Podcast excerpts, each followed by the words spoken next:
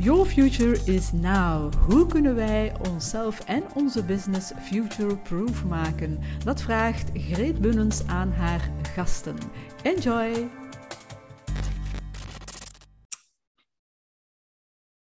Steven! Hallo! Zijn jij er klaar voor? Ik ben er klaar voor, ja. Alright. Ik weet nog niet voor wat, maar ik ben klaar. Ja. Voilà, een goed gesprek. De idee van onze Your Future is Now podcast slash fitcast is om uh, een goed gesprek te hebben met mensen over onze toekomst. Uh, ooit gestart met het idee, oei, oei, we zitten met een coronaperiode, een, een crisis. Dus wat betekent dat voor ons ondernemers? Hoe kunnen we ons, ja, onszelf en onze business future-proof maken? Dat was initieel de insteek en dat uh, ja, wat dat ging dan voornamelijk over zaken als zorg dat je goed netwerk hebt, zorg dat je uh, social media inschakelt, whatever. Zo, hè? Dus de beginperiode. En ondertussen is dat meer en meer geëvolueerd. Dan zien we dat die coronaperiode wat langer duurt dan dat ik in, gedachten had. En um, dus wat ik nu meer en meer zie, is dat het niet enkel over de toekomst van ons ondernemers gaat, maar van ons als mensen, voor onze planeet. En wat ik graag wil doen, is wat mensen aan het woord laten die, ja, die iets te vertellen hebben over waar zitten we vandaag, in welke interessante situatie zitten wij en uh, hoe ziet onze toekomst eruit en hoe kan die er nog beter uitzien en wat kunnen we doen om naar een goede toekomst te evolueren. Voor zover dat we de wijsheid in pacht hebben natuurlijk. Ik sowieso niet, vandaar dat ik graag gasten vraag met verschillende invalshoeken. Uh, meer en meer zie ik dat ik een beetje kritische gasten vraag, uh, kritisch ten opzichte van het beleid. Maar uh, ik ben uiteraard ook wel zeker... ik sta open ook voor een keer een Frank van den Broeken uit te nodigen. Maar hè, tot nu toe is daar nog niks van reactie gekomen. Dus on verra. Voilà, dus dat is de, de idee is een conversatie, gelijk als we op café zitten. Ik heb mijn koffie erbij, ik heb een watertje erbij. En uh, voilà, kijk. Hè. En uh, we gaan wij gewoon uh, gezellig in, in gesprek gaan en eens zien van, of dat wij interessante oplossingen hebben voor deze crisis. Als we dat nog een crisis mogen noemen. Bestaat dat eigenlijk een crisis van twee jaar? ja, hè, dat bestaat. Ja. Ik heb ik, ja, soms echt het gevoel van de meeste humanitaire crisissen duren vier jaar. Humanitair of, of politieke crisissen. Dus ik denk dat we misschien halverwege zitten, maar allee, ja, kijk. Ah, allee, kijk. Dat is iets om mij aan vast te houden, ik had het zo zeggen. Ja, ja oké, okay, dus dan, uh, er is, oké, we zijn al halfway. Dus dat is positief. Hè? Uh, maar misschien zijn we al op het einde ook, of aan het begin van het einde. Dat is heel, heel moeilijk. Uh... Ja, het is dat, hè? we weten het niet. Maar kijk, voordat we de, in, de, de, de, de serieuze discussie aangaan, begin ik altijd met een, een, een dwaze vraag. Dus, uh, dus jij, jij mocht ergens stop zeggen straks en dan pak ik er een kaartje uit en dan beginnen we met die, met die interessante ja. vraag. Heel. Dus, ja. Stop! Voilà, en deze wil er absoluut uit. Uh, duik jij ergens bovenop of ga jij liever gestructureerd aan de slag? Aha. Uh, ik, ah, ik vind dat een moeilijke. Ik, ik, kan, ik kan niet kiezen. Ik kan niet kiezen. Uh, ik denk dat ik een bepaalde analytische geest heb. Die zegt, bring it on. En dat ik onmiddellijk ook wel uh, tegelijkertijd probeer ja, wat merkpaaltjes te vinden, wat, wat zaken dat ik ken. Dus het is, ik, ik vind het heel fijn om, om rap ergens in te gaan. Maar ik denk dat mijn geest ook er wel zo uitziet dat ik al heel rap ga analyseren en heel rap ga zeggen van ah, dat kan ik en die stap kan ik zetten en dan die stap. En, en hier gaan we het een beetje ja, riskeren. Maar ja. Een beetje een combinatie van... Uh... Ja, een beetje de combinatie toch wel. Ja. Ja. Kijk, aan de achterkant staat ook een...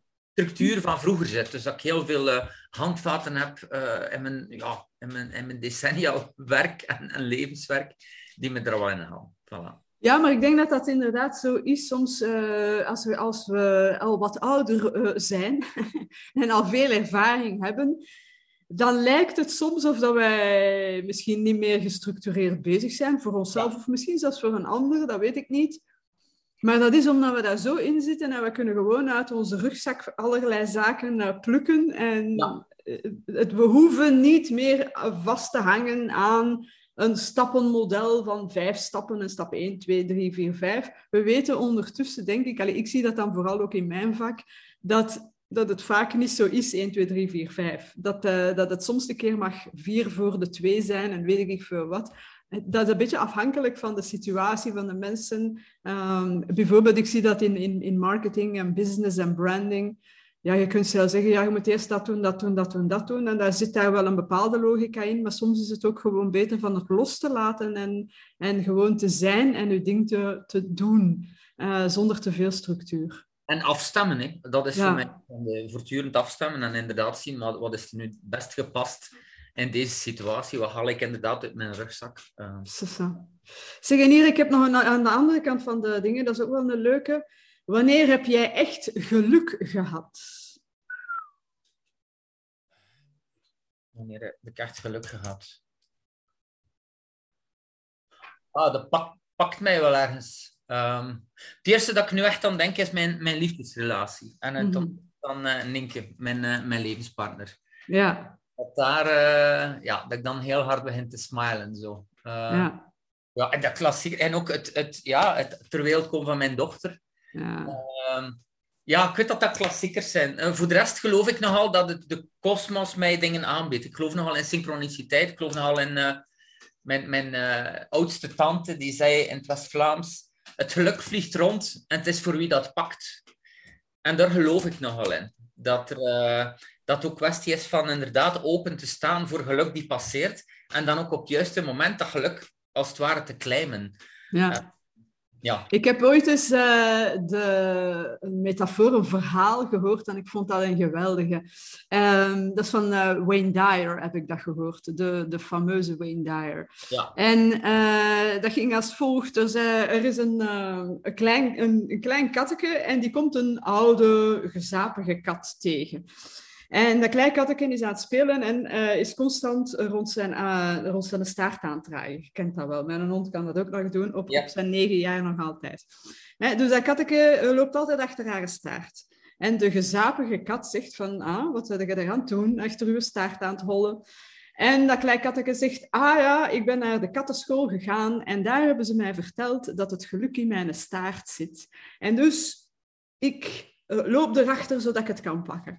Terwijl dan de gezapige oude kat uh, zegt van, ah, ik ben niet naar de kattenschool kunnen gaan, maar ik geloof inderdaad dat het geluk uh, in mijn staart zit. En weet je wat, overal waar ik ga, het geluk achtervolgt mij of volgt mij. Wat een mooi, mooi verhaal. Oh ja, yeah. ja, prachtig, prachtig. Ja, ja, ja. En dat is het. Hè. Het geluk zit, zit in ons. We moeten het... Uh, dus jij zegt van ja, we moeten het grijpen misschien, maar ik denk dat het al in ons zit. We moeten het alleen durven zien. Hè. Ja. Ja, en we, en, en, en, en we hebben er recht op. Absoluut. Ja. Wat is uw definitie van geluk trouwens, Steven? Woehoe.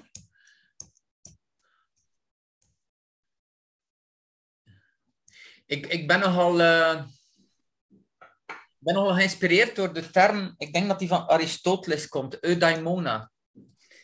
Die zegt van het geluk ligt niet uh, bij de bestemming, het ligt in de reis. Mm. Wordt heel hard ook door de flow-psychologie meegenomen. Dat men zegt van op het moment dat je in wisselwerking met de wereld om je heen, zowel met mensen als dieren als, als materie, als je daar inderdaad kunt dansen, bij wijze van spreken, je, met geluk achter je een intuïtie volgen.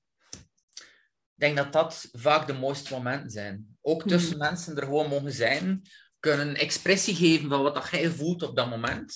En daar ook erkenning in vinden en, en, en creativiteit in vinden. Ik denk dat dat is. Het is niet, voor mij is geluk niet op lauren rusten of zo. Ik denk dat het geluk uh, ja, hem zit in die momentjes. Dat er niet te veel uh, ingehoudene energie zit. Mhm. Mm -hmm. dat, er, uh, dat er dingen uit kunnen. Uh, niet op een, een wilde, brute manier, maar, maar op ja, een afgestemde manier. Ja, dat vind, ik, dat vind ik heerlijk. In de wereld staan en voelen, ah, ik, ik dans hier mee. Ik dans ook niet op mijn eentje, ik, ik dans hier mee met andere mensen. En we zijn hier iets aan het creëren, het hier en nu. Ja, dat ook uniek is dan. Hè. Dat helemaal, ja. zoals dit gesprek is uniek, voilà. Yes, ja. Dus ook hier weer, het zit in ons en onszelf durven zijn en durven inderdaad expressie te geven aan wie we, allee, van wie we zijn uiteindelijk. Hè? Dus ons niet te tegenhouden of monddood laten maken of ons niet verbergen. Ik zeg uh, vaak, dat is ook zoiets dat mij een keer binnengevallen is, ik zeg ook vaak, uzelf laten zien zoals je zijt, is eigenlijk de mooiste vorm van zelfliefde. Want we steken ons altijd weg hè, achter maskers en harnasjes en uh, uit, uit angst voor van alles en nog wat. We gaan ze wel niet zeggen, ook wel erbij horen, dit en dat. En dus die, die, die ware zelf, ja, die, die houden we wat klein of die verstoppen we of die, die leggen we het zwijgen op. Maar hoe, hoe jammer is dat? Want, want uw, uw, ziel, uzelf, is, is, is, is, is uh, het, grootste potentieel en heel mooi. En dat mag gezien worden en gehoord worden. Hè? Ik denk dat dat, hoe dat jij dat nu omschrijft, bijna de kern is van waar ik voor strijd of waar dat ik voor ga. En ook de bril waarin dat ik uh, deze crisis bekijk trouwens. Ja. Anders moet je eens vertellen, Steven, uh, wie dat je bent voor de mensen die u niet kennen. Of, uh, hè, dus uh, wie zijde, wat doe je, wat schrijft u, waar strijdt jij voor?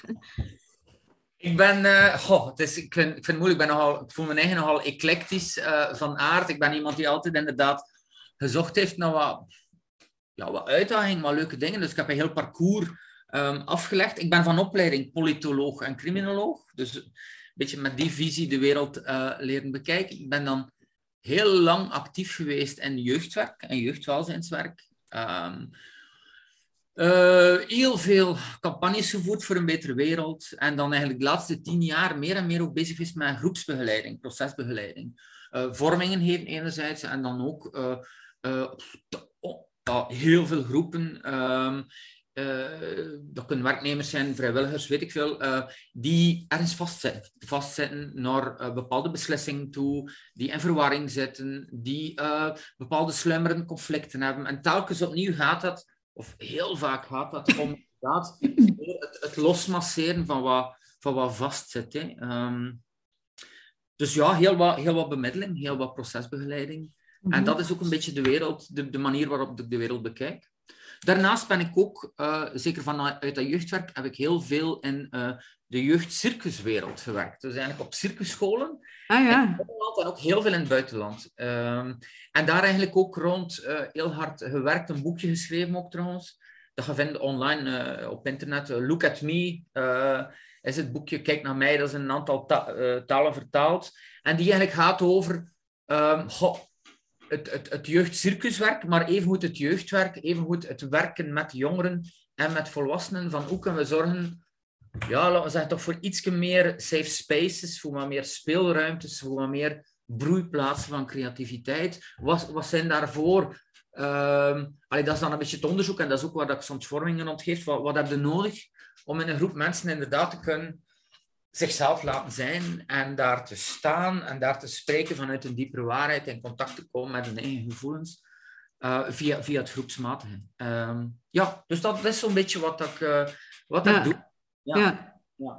En, en daarnaast ben ik ook nog, sorry, daarnaast ben ik ook nog coach en psychotherapeut in opleiding. Dus het zijn ook meer en meer one-on-one -on -one gesprekken um, dat ik voer, maar telkens opnieuw eigenlijk vanuit ja, een stuk die levensdrang, een stuk die uh, human potential, um, het ja, het transformeren van bepaalde blokkades. Niet het opheffen van blokkades, maar allee, toch voelen dat er meer keuzevrijheid is, laten we zeggen. Ja. Mm -hmm. Zeg, en je zegt daar juist ook zo van, ah ja, dat is waar dat ik voor strijd. Uh, vertel eens, waar strijd jij dan voor? Uh, ik, ik, ik denk dat ik al bijna heel mijn leven bezig geweest ben op een of andere manier voor het vrijwaren van de menselijkheid. Um, ik kijk naar de wereld rond mij, ik bestudeer de geschiedenis. Uh, ik heb gemerkt hoe dat wij toch als samenlevingen en meer en meer ook gaan naar een mondiale samenleving, willen of niet. Um, heb ik gemerkt dat er enerzijds die, die, dat, er, dat ik ga voor een wereld waar dat er voldoende ruimte is voor menselijkheid en voldoende ruimte is voor individualiteit. En dat wil zeggen dat, er, dat je niet anders kunt dan conflicten hebben uh, dan hevige discussies hebben. Um, dat het mensen vrij staat om een ding voor te stellen. Dat het mensen vrij staat om uh, in bepaalde zaken te geloven, voor bepaalde zaken te willen gaan. Zolang dat je geen geweld gebruikt, uh, moet je dat kunnen uiten. Um, ja, en een, een, een, een plaats zeker en vast, en ik, ik ben zelf ook nog bezig met dat proces, een plaats waarin dat wij op een of andere manier toch inderdaad die, die authenticiteit kunnen naraken. Hè? Die mens tot mens een, een, stuk die kwetsbaarheid tonen, een stuk de emoties kunnen delen. Um, ja, dat, dat, dat vind ik hele belangrijke zaken. En daar voel ik wel dat het, zeker nu, dat voor mij een hele boeiende periode is om te zien dat wij politiek gezien en in de media gezien, um, dat die manoeuvreerruimte en die ruimte voor expressie precies toch wel heel wat kleiner aan het worden is. Mm daar, daar voel ik dat, dat ik mee die ruimte wel vergroot. Van nee, er is diversiteit in op alle mogelijke vlakken. Het gaat niet enkel om kleur of religie of, of, uh, of, of kunnen bewegen of, of heel wat andere zaken. Het gaat echt om iedere mens. Uh, iedere mens die, in mijn ogen, en dat is een geloofspunt bijna, uh, toch wel een, een, een ziel heeft die best tot z'n recht komt als die zich kan ontplooien. En ik, ik besef, dat is een filosofisch vertrekpunt, dat is ook een politiek vertrekpunt. Ja, ja mensen moeten ook kunnen creëren. Hè? Dus, ja. Ja. Als wij niet de mogelijkheid hebben inderdaad om, om inderdaad eh, ons te ontplooien, om te creëren, dat we, we bang zijn om, uh, om onze creaties, in welke vorm dan ook, in de wereld te zetten. Dat, dat hoeven geen beeldhouwwerken te zijn, dat kan van alles zijn. Maar als we dat niet meer in de wereld kunnen zetten, dan, is dat, dan denk ik dat de mens inderdaad doodgaat. Ik denk dat ons dat ook onderscheidt van, uh, van, van de dieren bijvoorbeeld. Dat is echt het creatieproces. Uh, en ons daar volledig in kunnen geven, zonder de taboes ook. Ja. Um, want dat is ook... Ja, zeg, ja, Sommigen willen dat zelfactualisering ook noemen. Binnen Human Potential, wat dat je zegt, dat, dat zelf creëren of zelf actualiseren. Waarom ben ik op de wereld en kan ik mijn leven op die manier vormgeven? Ja, dat mijn hartje sneller slaat. Dat er een flow is die naar buiten komt in wisselwerking met de omgeving. Ja. Maar zeg maar, ik heb jou onderbroken. Ja. Ja, nee, nee, allee, dat, dat is goed. Hè. Dus, we zijn in, in gesprekken. Uh, maar dat is inderdaad een beetje de piramide van Maslow. Oké, we hebben onze voeding nodig en ons, uh, ons, ons, ons dak boven ons hoofd en, en, en de veiligheid en dergelijke. Maar zodra dat we dat hebben, is het toch die ontplooiing, hè, die zelfontplooiing die zo, die zo belangrijk is. Ja. Um, ja, ik was eigenlijk een beetje aan het denken, zo van, uh, omdat je dat nu zo zegt, van expressie en, en, en eigenlijk ook het, het, het spelende, het, het, gekste eerst bewijzen van spreken, dat mag ook. Hè. Uh, en wat ik zo de indruk heb de laatste tijd, is dat er zoveel taboes lijken te zijn.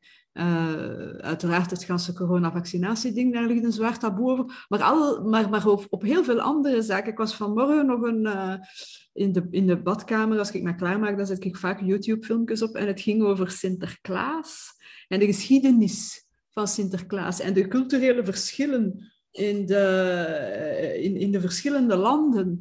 En dan natuurlijk ook over het, het, het ding Zwarte Piet dat, waarbij dat die documentaire het had over, ja, dat gaat eigenlijk helemaal niet over de slaven die vanuit uh, Afrika komen. Nee, dat is een heel ander ding uh, dat daarachter zit.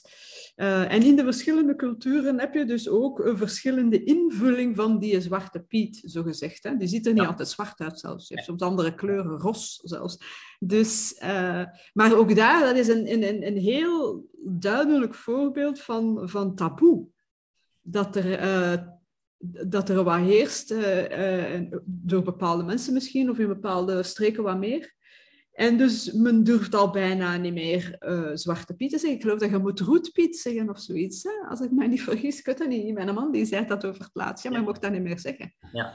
Dus dat, zijn, dat is een beetje dat we allemaal zo politiek correct moeten zijn. Dus ik wil dat nog niet hebben over die discussie. Maar heb je dan niet dat gevoel dat we allemaal zo politiek correct moeten zijn. Je moet zo, de mensen zo gevoelige teentjes hebben gekregen. Wel, ja. als je dat zegt, dan ga je misschien op een uh, gevoelig teentje trappen.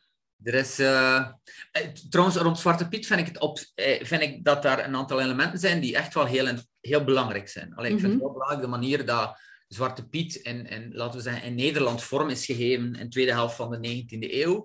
Daar zat dan op dat moment, hebben ze daar wel een link gelegd naar de slavernij, denk ik. En dan denk ik dat het ook wel interessant is om inderdaad te zorgen dat die linken die duidelijk wezen op een soort koloniale gedachte en minderwaardigheid, uh, dat dat eruit wordt gegaan, zonder mm -hmm. natuurlijk dat ritueel kapot te maken. Dus we ja. zien heel vaak dat het kind met badwater, uh, met badwater gaan wegsmijten. Hè. Nee, ik heb het gevoel dat dit absolute tijden is van, uh, van de taboes, ehm, van de extreme gevoeligheden, maar dan ook vanuit die gevoeligheden... ehm, vanuit die gevoeligheden kunnen verschillende dingen doen. Hè. Vanuit die gevoeligheden kunnen zeggen, wij gaan hier naar een, een dialoog waarin we elkaars angsten hè, en wensen gaan exploreren, waar we een open space creëren waarin dat we kunnen zien van, oké, wat zijn hier de raakvlakken en hoe ver zijn we in staat om elkaars triggers te begrijpen.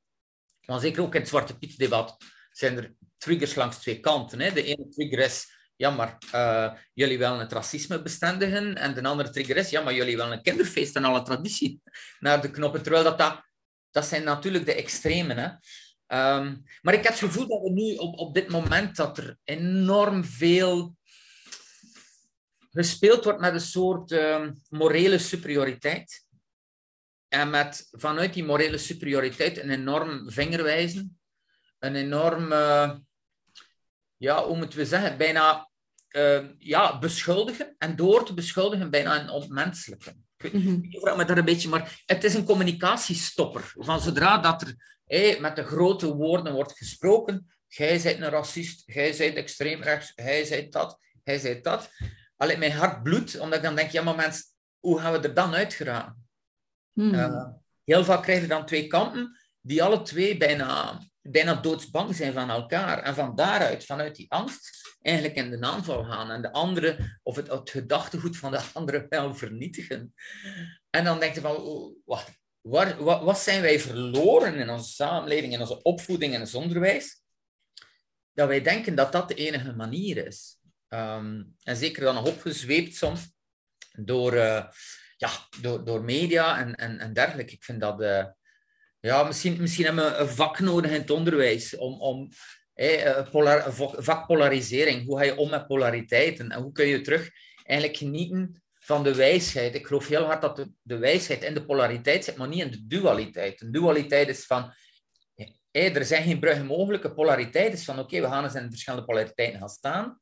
En dan eens zien hoe dat we naar elkaar toe kunnen schuiven. En eigenlijk op een eerbare, waardige manier beginnen respect te krijgen voor elkaars gevoeligheden.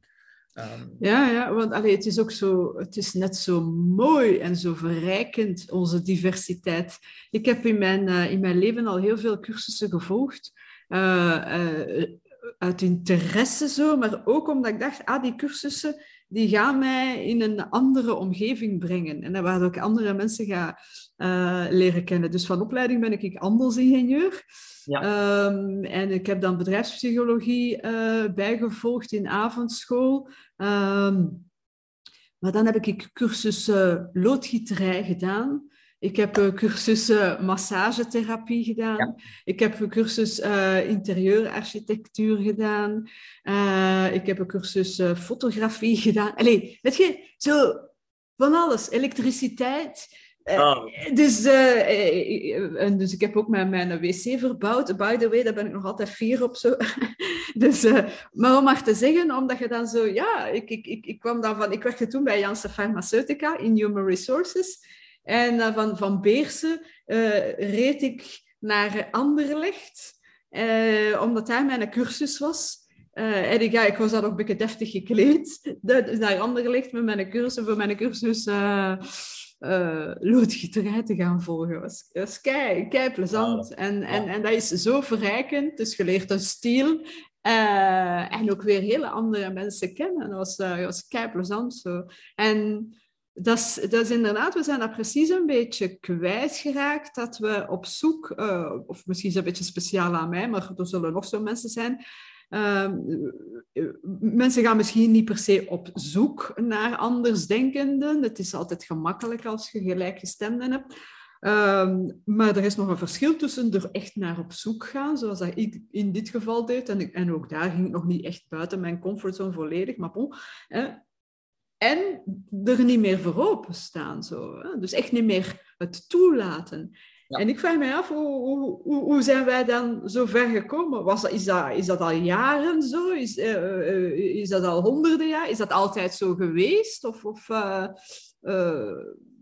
of is dat nu, wordt dat nu extra belicht? I don't know. Wat denk je daarvan? Je hebt daar waarschijnlijk een, een, een, interessante mening over. Ik heb daar een, een, in ieder geval een theorie over, hè, die verweeft met mijn, mijn mening. Um, en ik, ik, kijk graag, ook in deze crisis, kijk ik heel graag naar, uh, laten we zeggen, die, die global village die er een beetje aan aan het komen is. hè? Mhm. Ehm, mensen de laatste decennia, zeker hier in, in, in dit deel van de wereld, de laatste decennia, zien we dat er eh, met de popcultuur, met het nieuwe onderwijs en dit en dat, dat eigenlijk ehm, heel veel lokale traditie achterwege wordt gelaten. Ik denk dat dat een van de twee hele belangrijke dingen is. Wat bedoel ik met lokale traditie? Ik heb het gevoel dat we in een wereld geleefd hebben vol diversiteit. Dat was daarom niet minder verstikkend soms. Eh, de diversiteit zat onder de kerktoren, de diversiteit zat eh, per huisgezin. Maar er waren wel bepaalde tradities die ergens een houvast gaven aan mensen. En het leven speelde zich ook meer af in, in, in kleinere gemeenschappen. Ehm, voor mij is traditie niet enkel kijken naar het verleden, wat neem ik mee, maar traditie is ook, wat geef ik door?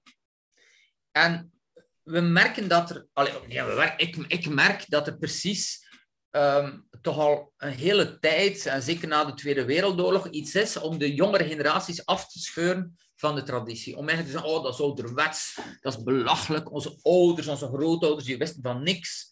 Uh, dus dan, dan krijg je eigenlijk mensen die al zich niet meer verwant voelen met een traditie, maar als je niet naar, naar achter kunt kijken, dan kun je eigenlijk ook moeilijk naar voren kijken. Dan heb je eigenlijk, dan zoek je een rechtsnoer om naar voren te kijken. Maar je hebt niet meer die, die traditie, waarvan, waar kom ik vandaan? En het tweede dat we zien, en dat is, dat is een, een, een, een echte theorie, uh, die, dat staat op Durkheim, uh, dacht ik. Um, het, het tweede is dat mensen ook niet alleen de traditie hadden, maar ook duidelijke gemeenschappen hadden. Gemeenschap waar dat je elkaar kon gek maken, maar je bleef wel bij elkaar. We hadden elkaar nodig. Economisch hadden elkaar nodig, sociaal hadden elkaar nodig. En ook daar zien we de laatste decennia ook met ja, meer mensen die in de steden zitten, meer mensen die zich digitaal verenigen, meer mensen die eigenlijk, laten we zeggen, als een consument bijna sociale netwerken gaan kiezen. Je zeggen van, ah ja, ik ga eens mij inschrijven voor het koor, hè, of ik ga eens naar de sportclub. Maar als het mij niet aanstaat, dan ben ik er. Dan ben ik weer weg. Dus het wordt veel vrijblijvender. Hè? Dus zowel traditie als gemeenschap. Twee, laten we zeggen, conservatievere ideeën, dat we vanuit een progressieve mind gaan zeggen, oh, weg met de gemeenschap, weg met de traditie. Maar wat je dan krijgt, volgens sommige sociologen, is een vorm, dan noemen ze dat een vorm van anomie. Dat is eigenlijk iets in je binnenste dat je denkt van, oei, ik weet echt niet meer waar ik toe behoor en ik weet ook niet meer waar ik vandaan kom, ik weet ook niet waar ik naartoe ga. Hmm. En op dat moment voel, kun je heel verlaten voelen. En op dat moment gaat eigenlijk gewoon het eerste het beste dat, dat uh, eigenlijk het systeem jou geeft. En dat kan zijn van, koop deze auto, dan zijn je gelukkig. Ga naar Costa Rica, dan zijn je gelukkig. Hij zorgt zeker voor dat nieuwe, die nieuwste laptop, dan zijn je gelukkig. Dan hoort je erbij. Um, dus dat gevoel ik een beetje, dat er nu niet alleen hey, ben, ben het consumeren, maar ook binnen het ideologisch denken. Dat mensen zich echt, dat ze echt tot, tot geloofsgemeenschappen zich gaan bekeren. Um, en dan gaat dat ze politiek vertalen als, ja, maar ik ben heel woke, of ik ben heel links, of ik vind dat iedereen zich moet laten prikken, of ik, ik, ik vind dat dat de slechte zijn en dat de zondebom. Dus we krijgen meer en meer een grotere bevolkingsgroep met het gevoel mensen die zich opnieuw tot een soort kerk uh, begeven, een, een, kerk van denken, waarin dat de eerste regel bijna is, stop met zelf voelen en stop met zelf denken. Zeg de juiste zaken en dan zijt je dan zijt je zeker van een gemeenschap. Dan zijn ze zeker dat je ingekapseld bent. Dus dat, dat, dat gevoel heb ik een beetje van, we zijn een aantal dingen vroeger, waar dan was kon tegen te weerstaan, om niet zomaar gelijk wat een nieuw geloof aan te pakken. Ik gevoel dat we nu een beetje een vogel voor de kat zijn. Dat heel veel mensen meer informatie halen uit hun scherm dan uit de mensen rondom hen heen. En meer kracht aan en meer richting uh, voelen van wat dat er op nieuws gezegd wordt, dan gewoon uh, met de mensen om hen heen een zingeving in die context te construeren. Ik weet niet of dat nu te abstract geweest is. Nee, nee, absoluut niet. Ik volg u volledig. Want eerlijk gezegd, je kunt het ook een beetje vergelijken met de, de gangs in, uh, in de US. Omdat dat, dat spreekt tot de verbeelding. Ja. Van, van, uh, uh, doe me denken aan het, aan het liedje van In the Ghetto van Elvis Presley. Mm -hmm. als je nu kijkt naar dat liedje, wanneer was dat? Ik denk dat dat in de jaren 60 is zeker. En dat is, uh, ja, zo, hè, dus in de ghetto in Chicago. En dan zie je dan, uh, we zijn nu 2021 en it's just the same, you know. Maar dus uh, daar ook, hè, met kinderen, jongeren die, die zich eenzaam voelen, nergens bij horen. En dan ergens, ja, dan is er die gang waar ze wel kunnen bijhoren. Dat is dan niet digitaal, maar dat is wel fysiek. Maar ik kan mij er wel inderdaad iets bij inbeelden dat, dat door het verloren gaan van de tradities en, ehm, en, de, en de versnippering, dat we inderdaad ergens eenzaam zijn geworden. Uh, en, en, en, je ziet dat bij kinderen, denk ik ook. Allee, ik heb nu geen kinderen en ik ben dus ook onvoldoende daarin uh, in thuis om daar een oordeel over te vellen. Maar ik kan mij ook wel inbeelden, uh, maar misschien spreken mensen mij direct tegen, ja, veel kinderen zijn vandaag, ik zie dat bij, bij, kinderen van, eh, van vrienden van ons, heel veel met dat gamen en dergelijke. En die, die, komen, die spelen niet meer buiten, die gaan niet meer in de bomen klimmen, uh, die doen geen gezelschapsspelletjes enzovoort. Die, die komen niet bij elkaar op straat om te shotten, bij wijze van spreken. Allemaal dingen die wij wel deden vroeger. En, uh, en nu is dat dat gamen. is dat daarom slecht? I don't know, maar ik heb wel het gevoel dat dat toch een andere band creëert met iemand ergens zitten te gamen, dan, dan, dan samen shotten en, en, en uh, jokari en wat is het allemaal te spelen. Ja. dus ik, nee, ik denk dat het helemaal niet, uh, niet te abstract is en ik kan me er helemaal iets bij voorstellen. Het is natuurlijk super interessant. En dat is iets dat al een hele tijd uh, gaande is. Ehm, wat is daar dan de oplossing voor? Ik ben nogal ja. resultaat- en actiegericht. dus ehm, ja, wat is daar eigenlijk de oplossing voor? Ja. ja wel, uh, oplossing, ja. In ieder geval, er zijn verschillende scenario's. Hè. Um, mm -hmm. Wat dat we nu zien, uh, je hebt er waarschijnlijk wel van gehoord, Facebook heeft zijn, uh, wat is het, metaverse. Ja, scary, hè? Uh, wel ja, en daar zitten dus met een bepaald beeld op de mens, die niet mijn beeld is, die effectief het heeft over het feit dat um, de mens zich het meest geborgen voelt in een, achter een avatar, hè, achter een digitale identiteit. Mm-hmm. Er zijn, in mijn ogen, is er wel degelijk een ideologie die zegt van, kijk, wij kunnen de oplossing voor de wereldproblemen is dat mensen zich gewoon in hun eigen digitale cel gaan opsluiten en daar eigenlijk heel cerebraal gaan uh, ja, hun eigen universum creëren, hun eigen godheid zijn, uh, weet ik veel. Maar dat die eigenlijk voor de rest doodsbang zijn om nog in die wisselwerking te gaan. Um, dus ja, wat is de oplossing? Ik denk zoveel mogelijk aan ouders ook duidelijk maken um, dat zij, en aan onderwijzers en aan politici, dat, wat onze kinderen nodig hebben als wij echt de sowieso hele grote uitdaging waar de wereld voor staat, zou ik zeggen, leer anderen lezen. En de enige manier om anderen te lezen en anderen aan te voelen in alle aspecten, is net, uh, denk ik, dat, uh, dat niet-digitale. We zijn nu al oh, bijna twee jaar ver in heel wat organisaties met telewerk.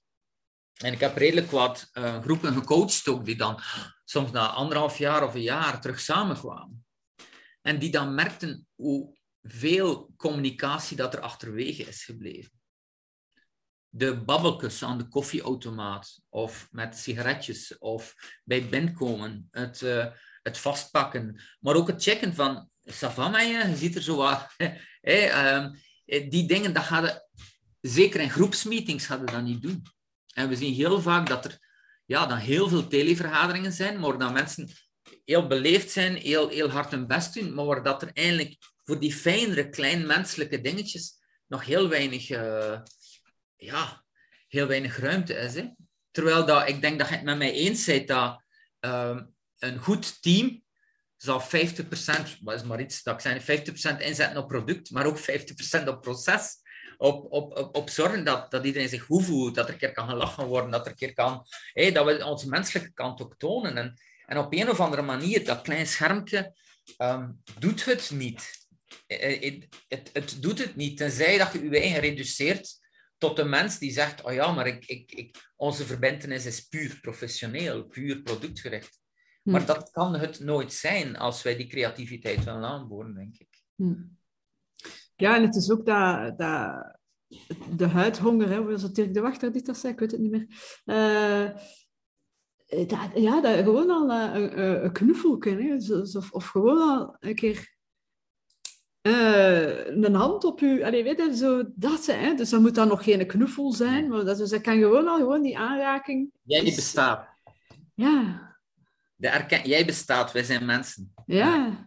Ja. Ja, ja, ja. Ik ben ook zo, ik ben echt een knuffelaar. Dus ik ben ook niet iemand die, als ik een hand geef, ik ga nooit niet gewoon een hand geven. Hè. Ja. Ik ga die altijd vastpakken. Dus hè, tot, hè, net tegenwoordig moet al, eh, oeh, mag ik wel zo van. Hè, de- maar ja, dat is inderdaad wel het, ehm, het spijtige. Zeg, van die metaverse, eh, eh, eigenlijk is, is, is die metaverse, dat is ook een zeer interessant fenomeen, eh, vind ik.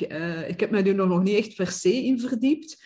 Maar dus uiteindelijk wil men, eh, eh, wil men iedereen in staat stellen om, om bij wijze van spreken zijn eigen realiteit te bouwen, digitaal dan. En dus als je zegt van, goh, eh, ik wil eigenlijk eh, in mijn kantoor hebben waar ik zicht heb op de zee, dan kun je in de metaverse je een kantoor inrichten met de zicht op de zee. En als je zegt, oei, ik heb te veel rimpels of, of eh, weet ik veel wat, dan kan ik mijn eigen een, een schonere...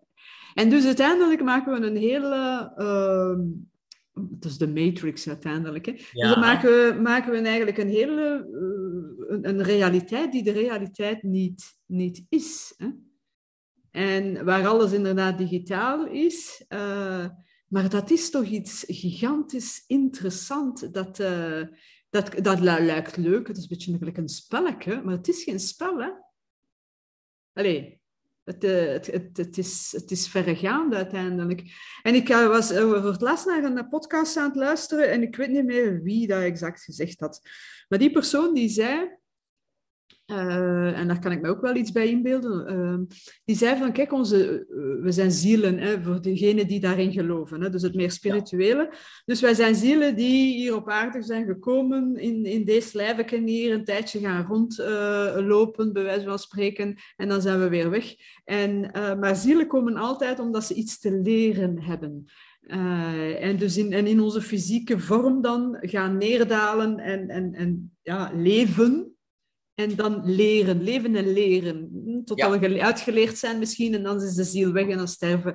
Dan is ons fysieke eh, lijfje op, bij wijze van spreken. Maar eh, die man die zei toen van eh, zoiets... ehm, onze ziel heeft hier iets te leren en wil leven, maar ook met de tangible stuff. Dus, dus, dus in de bomen klimmen, bij wijze van spreken.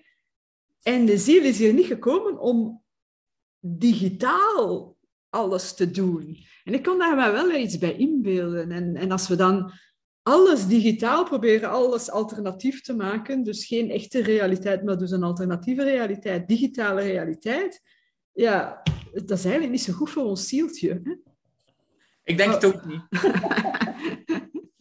Dus eh, ja, ik vind, het, ik vind het wel een, een interessant. Ik ben eens benieuwd wat dat mensen eh, vinden van die metaverse. Ik heb er nog niet zo heel veel van gehoord hier in, eh in Vlaanderenland. Maar ehm, Ah, maar het, eh, het heeft heel wat raakpunten met ja, verschillende toekomstideologieën natuurlijk wel. Hè. Mhm.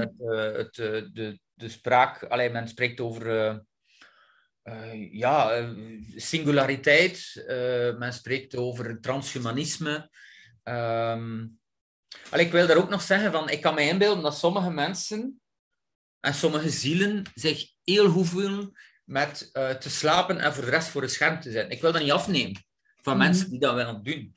Alleen, je moet mij niet opleggen. Want ik presteer daar absoluut niet onder. En ik denk heel veel mensen niet. Dus als sommige mensen dat willen doen, is dat prima. Hè. Ja, ja, uiteraard. Ja, wie zijn wij om, om, om, om, eh, om te gaan zeggen wat dat je wel of niet mocht. Hè. En soms is het wel eens leuk om weg te vluchten in een alternatieve realiteit. Al was het maar door een spannend boek te lezen of eh, een leuke film eh, te zien waar je helemaal kunt in opgaan. Uiteindelijk ben je dan ook voor een stuk aan het allez, vluchten. Hè. Dan zit je ook in een alternatieve realiteit waarin dat je je helemaal inleeft in de karakters enzovoort. Aan zich is is daar zeker en vast niks mis mee. De vraag is alleen, hoe erg moet het gesteld zijn, denk ik dan, maar misschien is dat ook weer een oordeel, waarschijnlijk.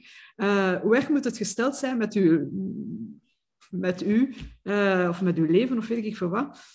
Als je alleen maar nog kunt gelukkig zijn in die alternatieve realiteit en, en niet meer, en dan hebben we het terug over geluk natuurlijk, en niet meer gelukkig zijn in, eh, in het hier en het nu en hetgeen dat je, dat je hebt in je, in uw echte realiteit, voor zover dat echte realiteit echte realiteit is. hè. Ja, ja, uiteraard. Ja. Ja. Ja. Nee, ik ben, ik ben akkoord. Ik ben nogal eh, fan van eh, onder meer eh, Martin Buber. Dat was een existentialist. En die had het over het feit dat om diep in ons eigen mens zijn te kunnen gaan, en misschien dat goddelijke of die ziel, of noem het hoe dat je wilt, om daarin te kunnen gaan, dit kan ik alleen in interactie met anderen. Mhm. En dan liefst nog in live interactie, waarin dat er inderdaad niet alleen mijn koppetje zijn en mijn hersenen en woorden of, of, of een tweedimensioneel beeld. Maar ik heb de ander nodig. Ik heb conflicten nodig met de ander. Ik heb verliefdheid nodig. Ik heb al, alle mogelijke eh, emoties nodig en daar dan ook rond te werken. En dat brengt, allee, volgens Martin Buber en ook volgens mijzelf, brengt ons, ons dichter tot ons mens zijn. Dus wat, wat blijft er dan inderdaad nog over van de mens? Hè? Als Mhm. die heel digitaal is, als die daar als een eh, op, op zijn Facebook of ik weet niet wat, alle mogelijke banvloeken kan uitspreken over iedereen, nog liefst onder een anonieme naam. Eh, dat, is, dat lijkt mij een hele spijtige zaak voor de empathie. En ik denk empathie, dat dat nu net een van die kwaliteiten is dat we absoluut nodig hebben als het ons menens is om om, om te gaan met, met die global village, met al die verschillende persoonlijkheden, die verschillende subculturen. Ehm, ik denk dat we dat er een beetje bij inschieten en dat dat normaal is als we dat aanvoelen en dat afstemmen niet meer hebben. Ja, dat we ook een beetje ten prooi komen aan, aan dat idee waar dat iedere totalitaire staat naar neigt. Het idee van er is één waarheid en die ligt buiten u. En volg gewoon die waarheid. En als je die waarheid niet volgt, dan zijn je een vijand. En dan, Hmm. Ja, want de waarheid bestaat niet. Ik vind het ook altijd grappig als mensen zeggen: eh, Ja, maar jij gelooft niet in de wetenschap. Maar er is niet de wetenschap. Ja, wat is de, wet de wetenschap? Bestaat niet. Wetenschappers spreken elkaar constant tegen: these, antithese, synthese. Dat is, dat is hoe dat we groeien. Dat is hoe dat ik groei ook. Ik, ik, ik heb het gisteren, denk ik, nog gezegd, eh, of weer gisteren in een video, zo van. Ik hou van feedback. Eh, ook negatieve feedback, allee, als die een beetje constructief gebracht is. Hè? Niet, niet, niet zo gewoon roepen en uh, nu uitmaken of het lelijk van de straat, maar ja, dan leer ik ervan. Hè? Dan, dan kan ik nadenken. Dat, uh, ik, ik ben ook ongelooflijk geboeid in de mens. Hè? Vandaar dat ik ook in human resources ben beland destijds. En, en mijn marketing, dat is ook pure psychologie. Ja. Um, maar dat is zo interessant, de mens, om dan te leren uh, te kijken naar uh, hoe, hoe, denkt hij nu? Wat is die zijn standpunt? Hoe, kunnen, hoe kan ik die persoon beter begrijpen? Uh, maar dan werkelijk ook moeite doen om in die man of vrouw zijn schoenen te gaan, haar schoenen te gaan staan uh, en echt het ook te voelen. Hè? Want je kunt het rationeel uh, gaan doen en dan zeggen van, ah ja, ik kan mij dat wel inbeelden, dat, die, dat en dat en dat. Maar er werkelijk gaan instaan, bij wijze van spreken, dat is al een stap verder. Hè? Dat is wat moeilijker misschien voor mensen die, die, die wiens empathie wat minder ontwikkeld is. Uh, maar ook dat kunnen leren. Hè? Uh, ja, ik, want ik, deze week was er nog iemand, uh, een klant, uh, die opriep, op, uh, op, op, zowel op Facebook als in een WhatsApp-groepje. Ja, ik wil graag die antivaxers begrijpen. Gewoon al die term dan, hè, maar goed, oké. Dus zegt hem, ik heb uh, ontdekt dat de redenen waarom dat de antivaxers geen vaccin willen, is ofwel dit, A, uh, ze hebben schrik. Dus een ganse waslijst. Hè. Dus, uh, dus ze zijn anti, anti alles. Of ja. ze, weet ik. Dus een ganse hoop redenen. En hij zegt van, ja, vul aan en verklaar u nader, bij wijze van spreken. Fijn, dus leuk als je zegt van, ah, ik wil dat wel begrijpen, waarom dat dingen, dus inderdaad, laat het debat op, opengooien en dat is wel tof. Alleen zag ik aan die man dat als daar dan iemand op reageerde en die zei van, ja, maar ik, ik doe het om reden B en C en eigenlijk nog een beetje een andere reden ook, dat hij reageerde met, maar alleen, uh, dat is toch een beetje egoïstisch als je niet gevaccineerd bent. Want uh, je wilt toch ook dat je terug kunt leven en dat je de vrijheid terugkrijgt. En, en je wilt toch ook niet dat al die maatregelen... Dus... Hij had zich gebetonneerd in zijn stelling. Ja, ja. Hè, dus onder het mom van, ik wil u begrijpen en, en dit en, en, en, en uiteindelijk ja, wil hij het niet. Hij wil gewoon zijn, zijn, uh, zijn mening meegeven en, en, en ons overtuigen, allee, en ons men hè, overtuigen van, van, van zijn mening. En dat is ook niet het debat, hè?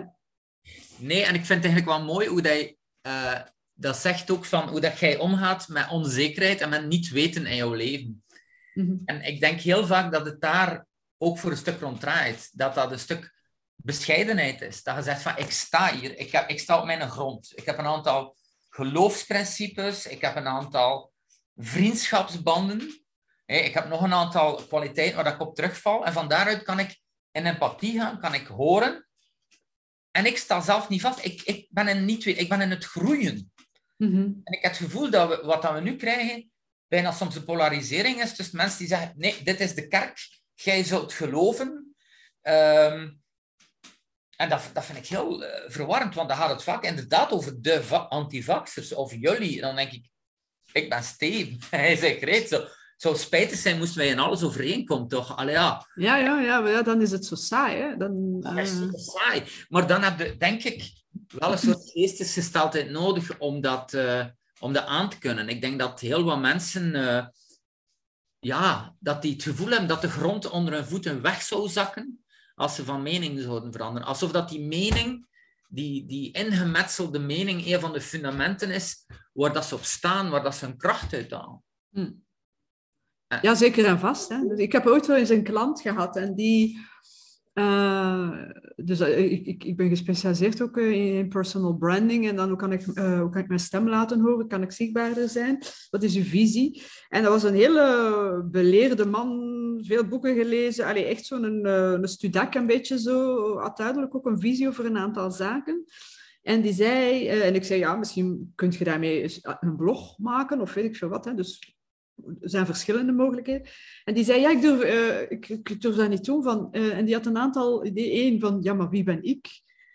Eh, twee, ik weet niet alles. En dan de derde vond ik de meest frappante. Wat als ik, en dat was ook zijn, zijn belangrijkste zorg, wat als ik binnen een jaar of twee van mening verander? Dan heb ik ja, twee jaar geleden een blog geschreven waarbij ik ja, nu zeg van oei. En dan zeg ik tegen hem, ik zeg, maar man, ik wil mijn blogs niet zien, hè? of mijn vlogs van vroeger, hè? Van, van, van zeven jaar geleden. Daar zeg ik ook dingen in dat ik ze zeg van, oh my god. Ja, dat is evolutie, hè? Ja. Ja, en je spreekt altijd vanuit wat dat voor jou zin geeft op dat moment. En van, vanuit waar dat jij op dat moment staat. Hè. En ik Ja, vind en dat ik- mee, ja. hè. je gaat niet overtuigen. Denk, oh, in, in ideale omstandigheden het niet overtuigen. Gaat gewoon getuigen van, ah, hier sta ik, dit zie ik. Dit zijn een aantal van mijn eh, richtingaanwijzers op dit moment. Dus eh, het zou wel Ja. zijn dat die veranderen, amai niet. Ja. Het is stopen. Dat zeg ik ook. Ik zeg, het is stopen dat je van mening allee, hier of wat een keer bijstuurt. Het, het leven verandert, je omgeving verandert, jij verandert. Het zou maar raar zijn als je altijd hetzelfde blijft zeggen. Ja. Maar dat is inderdaad in die kwetsbaarheid durven te staan ook en zeggen van... eh, ah ja, I was wrong. Of eh, ik, ik, ik was niet fout. Dat was op dat moment mijn mening. En dat was op dat moment de juiste beslissing, whatever, in die omstandigheden. Ik ben ondertussen geëvolueerd en nu zie ik het eerder zo. En dat vind ik iets dat wel bijzonder eh, afwezig lijkt te zijn vandaag in het, in het actuele debat door, door politici dan. En, en, en ook in de media, eerlijk gezegd. Er is, terwijl ik naast kijk, weinig mea culpa. We, zijn nu twee jaar eh, verder. In het begin wist men het niet. Hè. We dachten, oei, er is een, eh, een killervirus onder ons en eh, we kunnen maar doen. En dus inderdaad, iedereen doet maar wat. Ook de mensen in de politiek hebben naar beste vermogen, vermoed ik, gehandeld. Maar we zijn nu twee jaar later en ondertussen hebben we toch wel wat voortschrijdend inzicht, denk ik dan.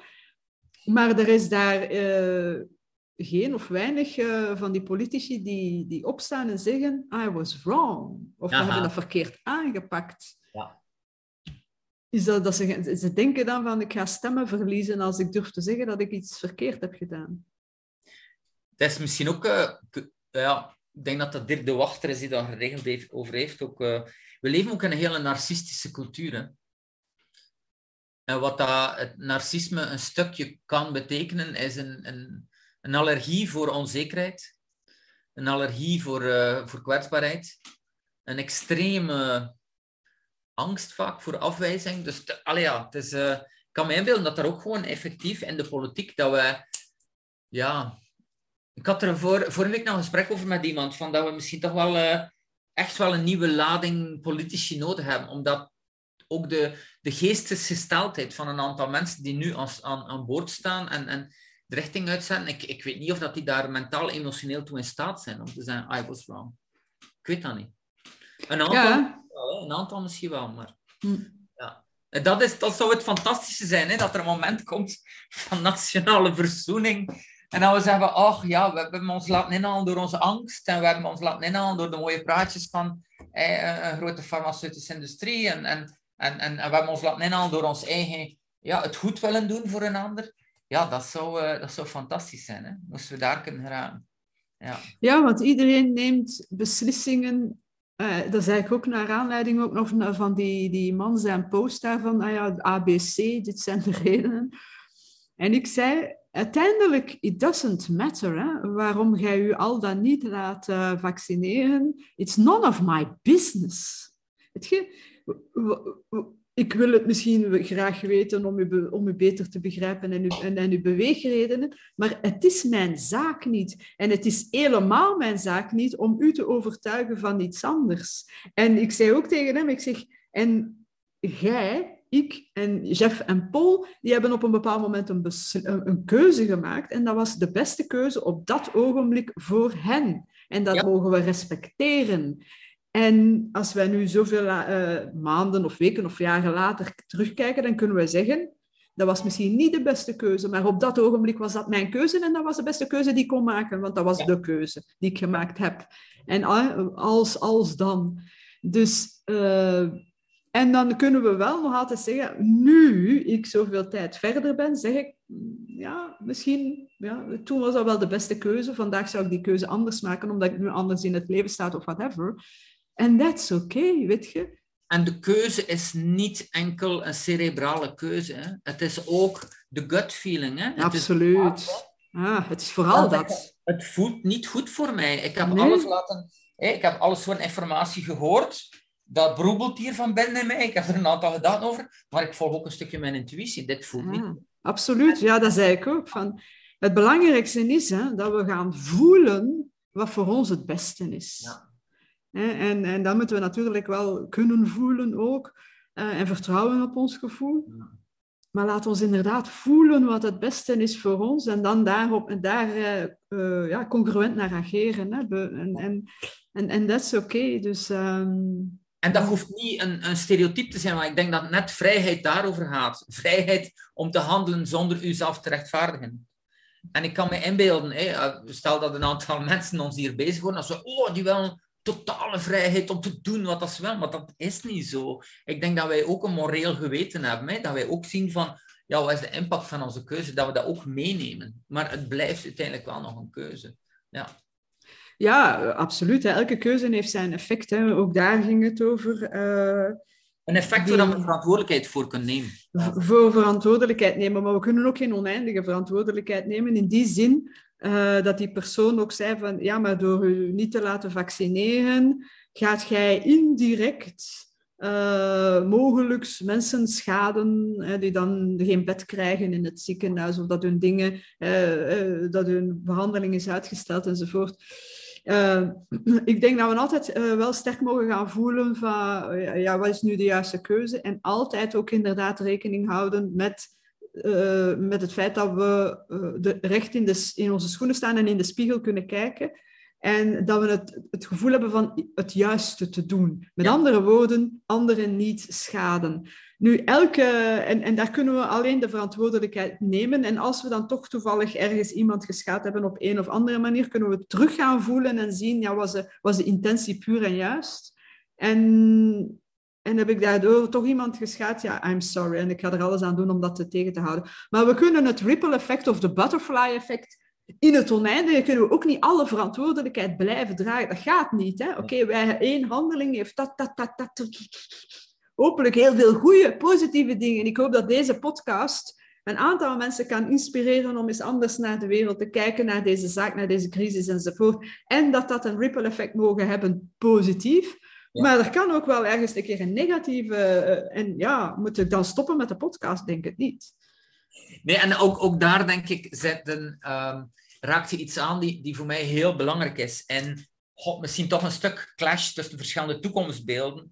Ehm, we krijgen meer en meer, denk ik, een stuk ideologie die zegt we hebben één iemand nodig die 7 miljard mensen kan besturen. Een technocratische regering die dan eigenlijk gaat jouw eigen morele keuzes um, eigenlijk een antwoord dienen. Die eigenlijk gaat zeggen, ja, maar ja, wacht, hij zijn nummer 6 miljard en zoveel. Van u wordt er verwacht om gewoon dit en dit en dit te doen.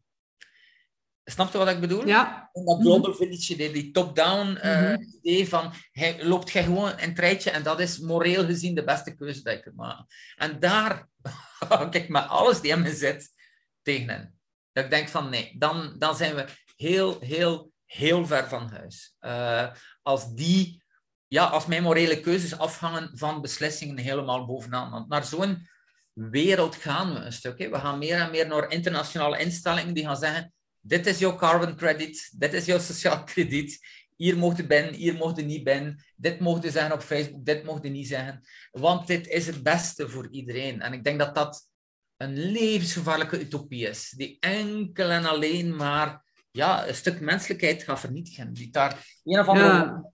van... Greet, jij moet nu dat doen om een goed mens te zijn. En dan denk ik, no way, no way. Er is nog altijd die, dat zelfbeschikkingsrecht en die manoeuvreerruimte die nodig is. Ja.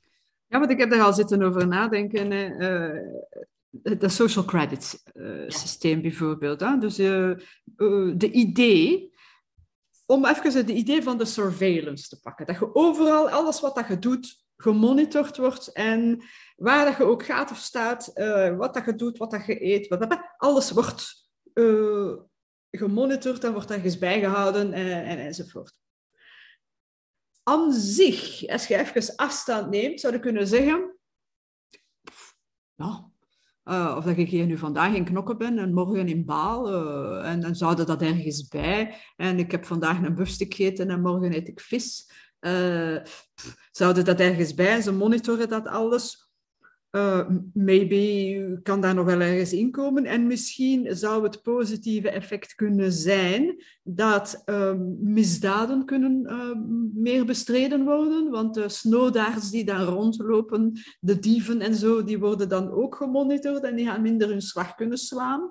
Uh, misschien minder kans op zwart werken en, en, en zwart geld dat uh, wit gewassen wordt enzovoort. Dus dat is het positieve verhaal dat je er kunt aan koppelen aan dat soort van social credit systeem en alles, of dat, dat surveillance systeem. Het grote probleem is echter, wie zit aan die knoppen?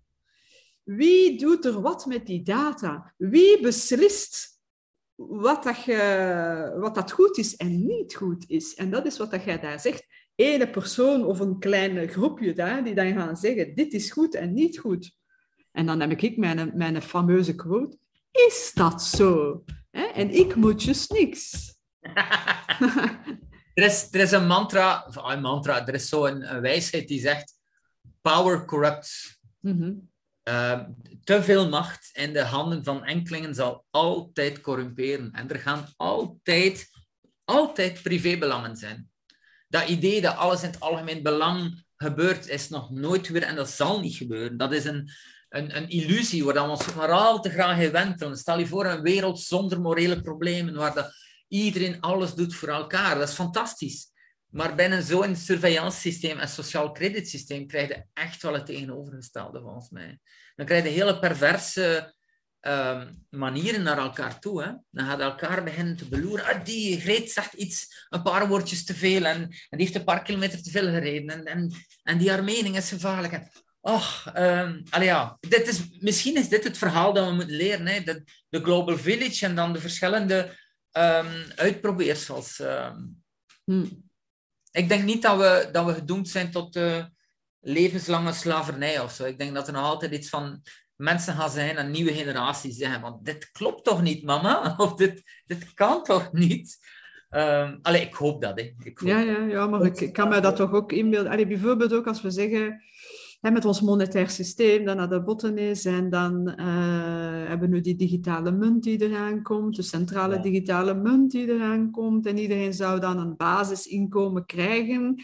En men gaat dan ook uh, sommige, zijn het conspiracy theory guys en girls, ik weet het niet, die dan zeggen, ja, met dan, die gaan dan ook bepalen wat dat je met die 1500 of weet ik veel uh, euro mocht doen. Dus je mocht er wel ene keer vlees mee kopen en je mocht er ene keer een trein mee pakken, bij wijze van spreken, en andere dingen niet.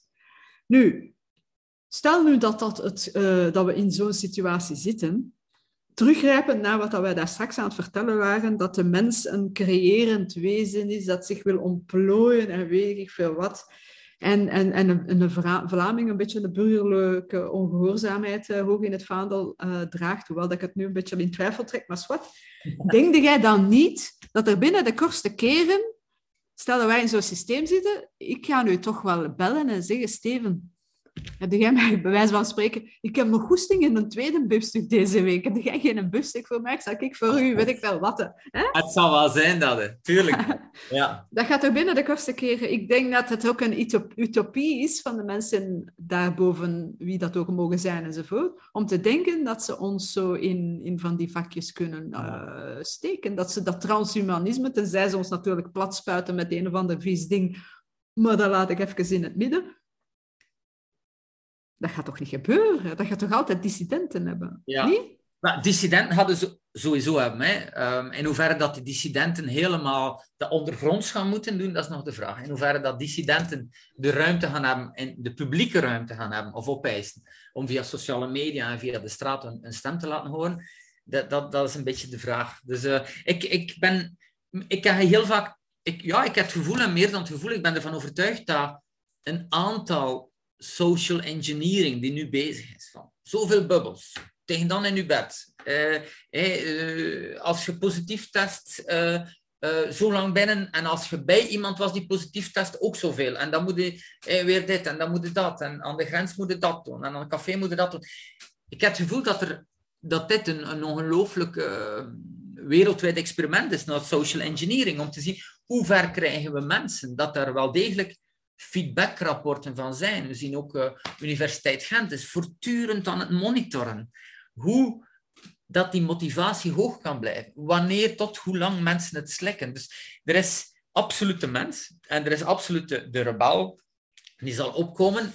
Tegelijkertijd zitten we met toch wel een stuk artificiële intelligentie en uh, algoritmes die intussen al heel, heel, heel diep zijn gegaan in het monitoren van menselijke reacties. Ik bedoel, 15 jaar Facebook is 15 jaar op wereldschaal een, de studie van waar worden mensen boos van, waar worden ze blij, blij van, wat voor memes sturen ze door, um, hoe komen mensen terecht in echokamers en bubbels en um, hoe werkt marketing het beste. Dit is uh, een, een enorme lerende technologie. En dan sommige doemdenkers gaan zijn dat die lerende technologie uh, ons als mens helemaal zal snappen. Hè. En dan komt in die singulariteit dat computers eigenlijk, uh, dat wij de schoothondjes worden van de algoritmes, dat wij, ja, dat we schaakgezet zijn of matgezet zijn. Ik heb een positieve visie erover en ik wil die ook behouden. maar het is wel een ongelooflijk experiment waar dat ik persoonlijk denk dat rond sociale psychologie en het manipuleren van mensen, dat we de laatste 15 jaar duizend keer meer bijgeleerd hebben dan de, de, de duizend jaar ervoor. Um, dus. Absoluut, absoluut. Allee, het is ook een hele interessante periode. Hè? Dus uh, wat dat er uh, vanuit psychologisch uh, oogpunt is het, is het iets gigantisch interessant. Hè? als ik kijk dan naar marketing, de marketingtechnieken of NLP-technieken eh, die er nu en masse worden losgelaten. Het is, het is werkelijk iets, uh, iets fenomenaals. En wat ook, ook inderdaad de maatregelen... Ik, eh, vorig jaar was dat zeker ergens. Ik zeg soms van dat zijn Waldorf en Stedle die daarachter zitten, hè, van de Muppet Show. Die twee die zitten daar gewoon, die zeggen: Kom, we gaan nog eens een maatregel bedenken en zien hè, of dat de puppets gaan volgen. Een van de belachelijkste was toch aan dat raam zitten in, in de trein. Dan dacht ik, nee, dit, dit is, dat zijn Waldorf en Sterling. Het kan niet anders. dus... Uh, Koppeltjes die uit elkaar worden gehaald in Wijnegem Shoppingcenter. Van, ja. U mag niet naast elkaar lopen. U mag niet op een bank zitten. Ja. als je spreekt met elkaar, moet dat met mondmasker zijn op minimum anderhalve meter afstand. Ehm, ja, in, de, in, in Australië hebben ze ook liever geen seks met elkaar. Ah, ja. Je doet dat liever digitaal. Ja, absoluut. Absoluut. Ja. dus allez, het is soms ja, ook, uh, het is ook, uh, denk ik, uh, als we geestelijk gezond willen blijven, beter van er afstand van te nemen en er ook eens met humor te, naar te kijken en er een beetje mee te lachen. Ik denk dat ehm, humor een van de allerbelangrijkste strategieën is. Ja, ja, ja, ja, Het, het soms eens bekijken als een Muppet Show. En dan ja. zien we wat figuur zijn wij. Ik wil wel in een beer zijn dan of zo. ja. of in een drummer. Um, ja, uh, ik denk dat humor... En, en dat is iets dat mij vrij uh, benieuwd trouwens, is, is echt wel nadenken rond strategieën om, om, om, om die evolutie, die knechting van de mensheid, dat, eh, dat verdoezelen van de verschillen, dat, die, hoe gaan we die ontmenselijking tegen? En je zou zeggen van ja, het is zo immens en, en die, die technologie is zo invasief en, en wij kunnen daar niks tegenover staan, maar ik denk dat we daar wel heel veel tegen kunnen tegenoverstellen. Hè? Niet alleen rond, uh, laten we zeggen, de humor, maar ook telkens opnieuw die horizontale communicatie. Zet mensen samen in een groep, weg van schermen, weg van radio en tv. En elke groep gaat opnieuw zoeken naar, naar denk ik, gaat zichzelf proberen te reguleren en gaat die theses en die antitheses wel... Allee, ik ben ervan overtuigd, zet mensen gewoon samen uh, een tijdje en die komen er wel weer uit. En dat is voor mij heel belangrijk. Die verticale communicatie moet een beetje minderen. Hè. De verticale communicatie, namelijk ik als enkeling luister wat mij wordt opgedragen door radio en tv en ministers. En dat we dat wel verminderen en dat we, dat we heel hard inzetten op horizontale communicatie. Ja, dat denk ik ook. Hè. Dus, uh, want Allee, wat we heel erg missen, um, is, is het debat. Hè? Een open, ja. sereen debat. Hè? Dus de, de, er is censuur à volonté. Je zit ook al verschillende keren van Facebook gesmeten, hè? Uh, om maar een voorbeeld te geven. Ja. Dus dat is, het is duidelijk dat er um, weinig ruimte is voor debat. En ik zag ook iemand die, die, uh, die ik ken en die zei al die betere wetenschappers tegenwoordig, ze, hebben één filmpje gezien op YouTube en ze hebben een half artikel gezien op uh, Google en dan voelen ze zich uh, uh, de expert. Um, maar ik denk, ik zeg ook van, ik denk die zelfverklaarde experts zijn ook opgestaan omdat, ze, omdat er geen, weinig tot geen ruimte was van een open debat op de mainstream media dan bijvoorbeeld. Hè? Ja, en de vraag is inderdaad, uh, want ik vond het bijvoorbeeld goed, dat Telenet had nu met, de, met, de, met dat pluskanaal, of hoe noemt dat, uh, hadden ze tegenwind, de documentaire tegenwind, kwam eindelijk op een mainstream kanaal terecht. Iedereen blij. En nu hebben ze het er toch weer afgehaald. Want het zou opzetten tot, wat was het weer? Uh, het zou mensen tegen elkaar opzetten. En dan moet ik toch wel hartelijk lachen. Wat hebben de virologen en de politici enzovoort al de afgelopen twee jaar gedaan? Die hebben toch nog niet anders gedaan? Misschien niet met de bedoeling. Uh, laat ik nog even in het midden. maar uh, we hebben toch nog niet anders gezien. Dus mijn vraag is ook... En dat heb ik trouwens al van... van ik denk al van... Uh, zeker van begin van het jaar heb ik, heb ik dat gezegd... Zouden we niet zo'n World Café kunnen organiseren? Um, uh, het principe van World Café, je kent het wel, dat we verschillende mensen bij elkaar zetten met verschillende meningen van, van alle lagen van de bevolking, bij wijze van spreken. En, en dan eens kijken, hoe gaan we hieruit geraken? Ja. Um, ik denk dat dat in februari was uh, dat ik dat geopperd had. Misschien moeten we wel zoiets organiseren. Hè? Er zijn hele boeiende experimenten. Hè. Worldcafés, uh, de G1000 van uh, ja, Rijbroek was een, een, paar jaar geleden ook, ook uh, zoiets. Um, ik ben er helemaal voor. Ik denk de reden dat dat niet mag, is net omdat er een agenda achter zit voor mij. Of toch op bepaalde niveaus zit er een agenda achter die um, ja, een soort dogma heeft. Hè.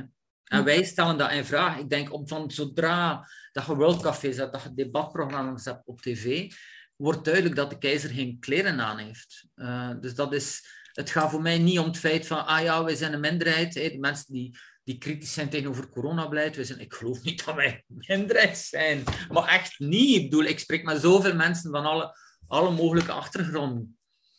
Er is een groep die heel fervent zegt, iedereen aan de spuit en dan komen we in het Walhalla. Maar dat is een kleine, een kleine groep. En, en een bedoeling natuurlijk van, van media en van politiek is om, om die mening eigenlijk als mainstream mening uh, voor te stellen. Maar dat is een kunstmatig iets die iedere dag opnieuw moet afgedwongen worden. Niet alleen op reguliere media, maar ook meer en meer op sociale media. Dus hm. dat is wel een van de dingen dat ik denk van ja, prachtig idee. En laten we ervoor gaan en laten we inderdaad proberen te zien wie dat blokkeert en op welke grond dat, dat geblokkeerd wordt. Omdat het gaat niet om uh, dieper wijsheid. Het gaat niet om luisteren naar, naar elkaar. Ik, bedoel, er zijn, ik, ik denk dat ik direct een, lijst van 50 wetenschappers kan geven in Vlaanderen alleen al, die super interessant zijn om naar te luisteren en die absoluut meer in dat debat moeten, maar die worden helemaal uh, aan de kant gezet. Dus van, van, alleen voor mij is dit geen, uh, geen toeval of zo. dat, dat, dat die ene waarheid, die wordt heel hard gepusht, heel hard bewaakt door, door een heel kleine minderheid. En ik denk niet dat dat complottheorie is. Uh, allee, En nee, allee, je kunt er al niet meer naast kijken. Ja. Ik zeg het in het begin, ik heb u dat denk ik al gezegd, hè, dus in, uh, in april 2020 had ik, uh, ik zeg, ja, deze klopt hier niet. En dan had ik gezegd van, ja, dit lijken nogal paternalistische maatregelen. Um, en ik zeg, ik zou, dat is zelfs een eufemisme. Het lijkt mij meer op uh, maatregelen van een totalitair of dictatoriaal regime.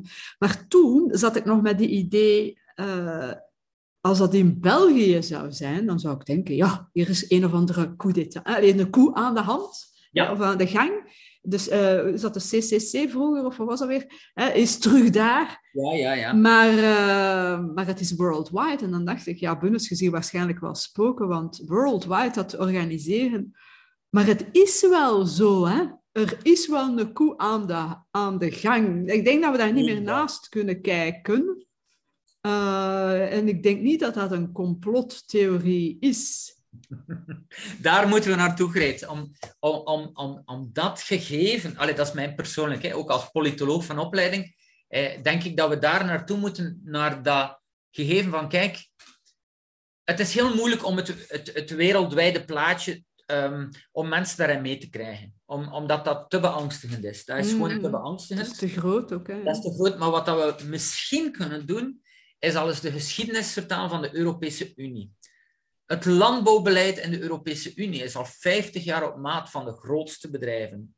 Hoe komt dat? Dat er alsmaar minder kleine, eh, kleinschalige initiatieven zijn.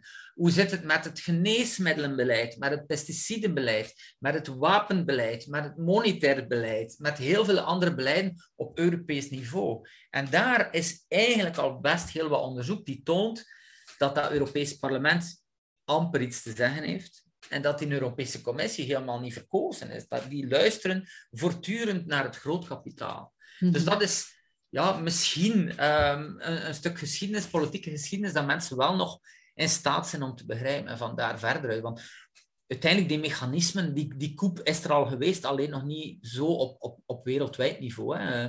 We hadden wel de, de, de War on Terror hè, in 2001. Uh, Bush die zei, iedereen die niet voor ons is, is tegen ons. Dat waren eigenlijk al uh, beginnende probeersels om echt de wereld uh, aan de ene kant te krijgen. De good guys en de bad guys.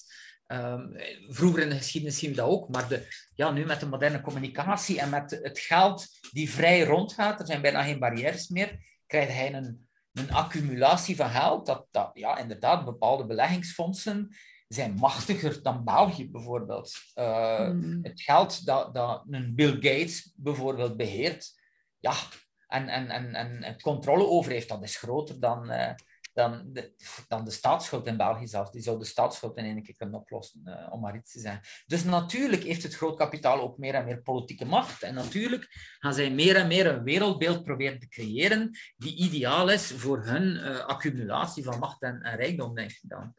Ehm, ja, want alles is ook verstrengeld. Als je, dan, als je het dan over Bill Gates hebt, uh, waar steekt hij zijn geld in? Het is wel interessant om, om, om daarover na te denken. Waarom dat hij investeert. Hè. We hebben het allemaal gezien. Hij, hij heeft het vaccingebeuren uh, uh, voorspeld. Hè. Dus uh, hij heeft massaal geïnvesteerd in vaccins. Hij, investeert massaal in de farma. Hij investeert massaal in media. Hij investeert nu massaal in landbouwgrond. En er is geen rook zonder vuur. Dat is het wel interessant. Ah, uh, ja, waarom doet die man dat? ik, ga er, ik, nog twee um, bijgeven. Uh, Bill Gates, ik ben tien jaar geleden heel actief geweest ook. En laten we zeggen, campagne voeren rond genetisch gemanipuleerde organismen. Um, enerzijds omwille van de technologie die nog helemaal niet uh, op scherp staat, maar anderzijds ook omwille van de patenten. En de grootste filantroop toen, tien jaar geleden, die al bezig was om heel Afrika te voorzien van gratis GGO's, waar dat dan achteraf moesten patenten op gegeven worden. En het opkopen van alle conventionele zaden, dat was precies Bill Gates. Dus die is al en zijn troep. En wat dat trouwens Bill Gates ook uh, heel hard in investeert, is identificatiesystemen en digital ID. Dus heel interessant als je ID 2020 zoekt.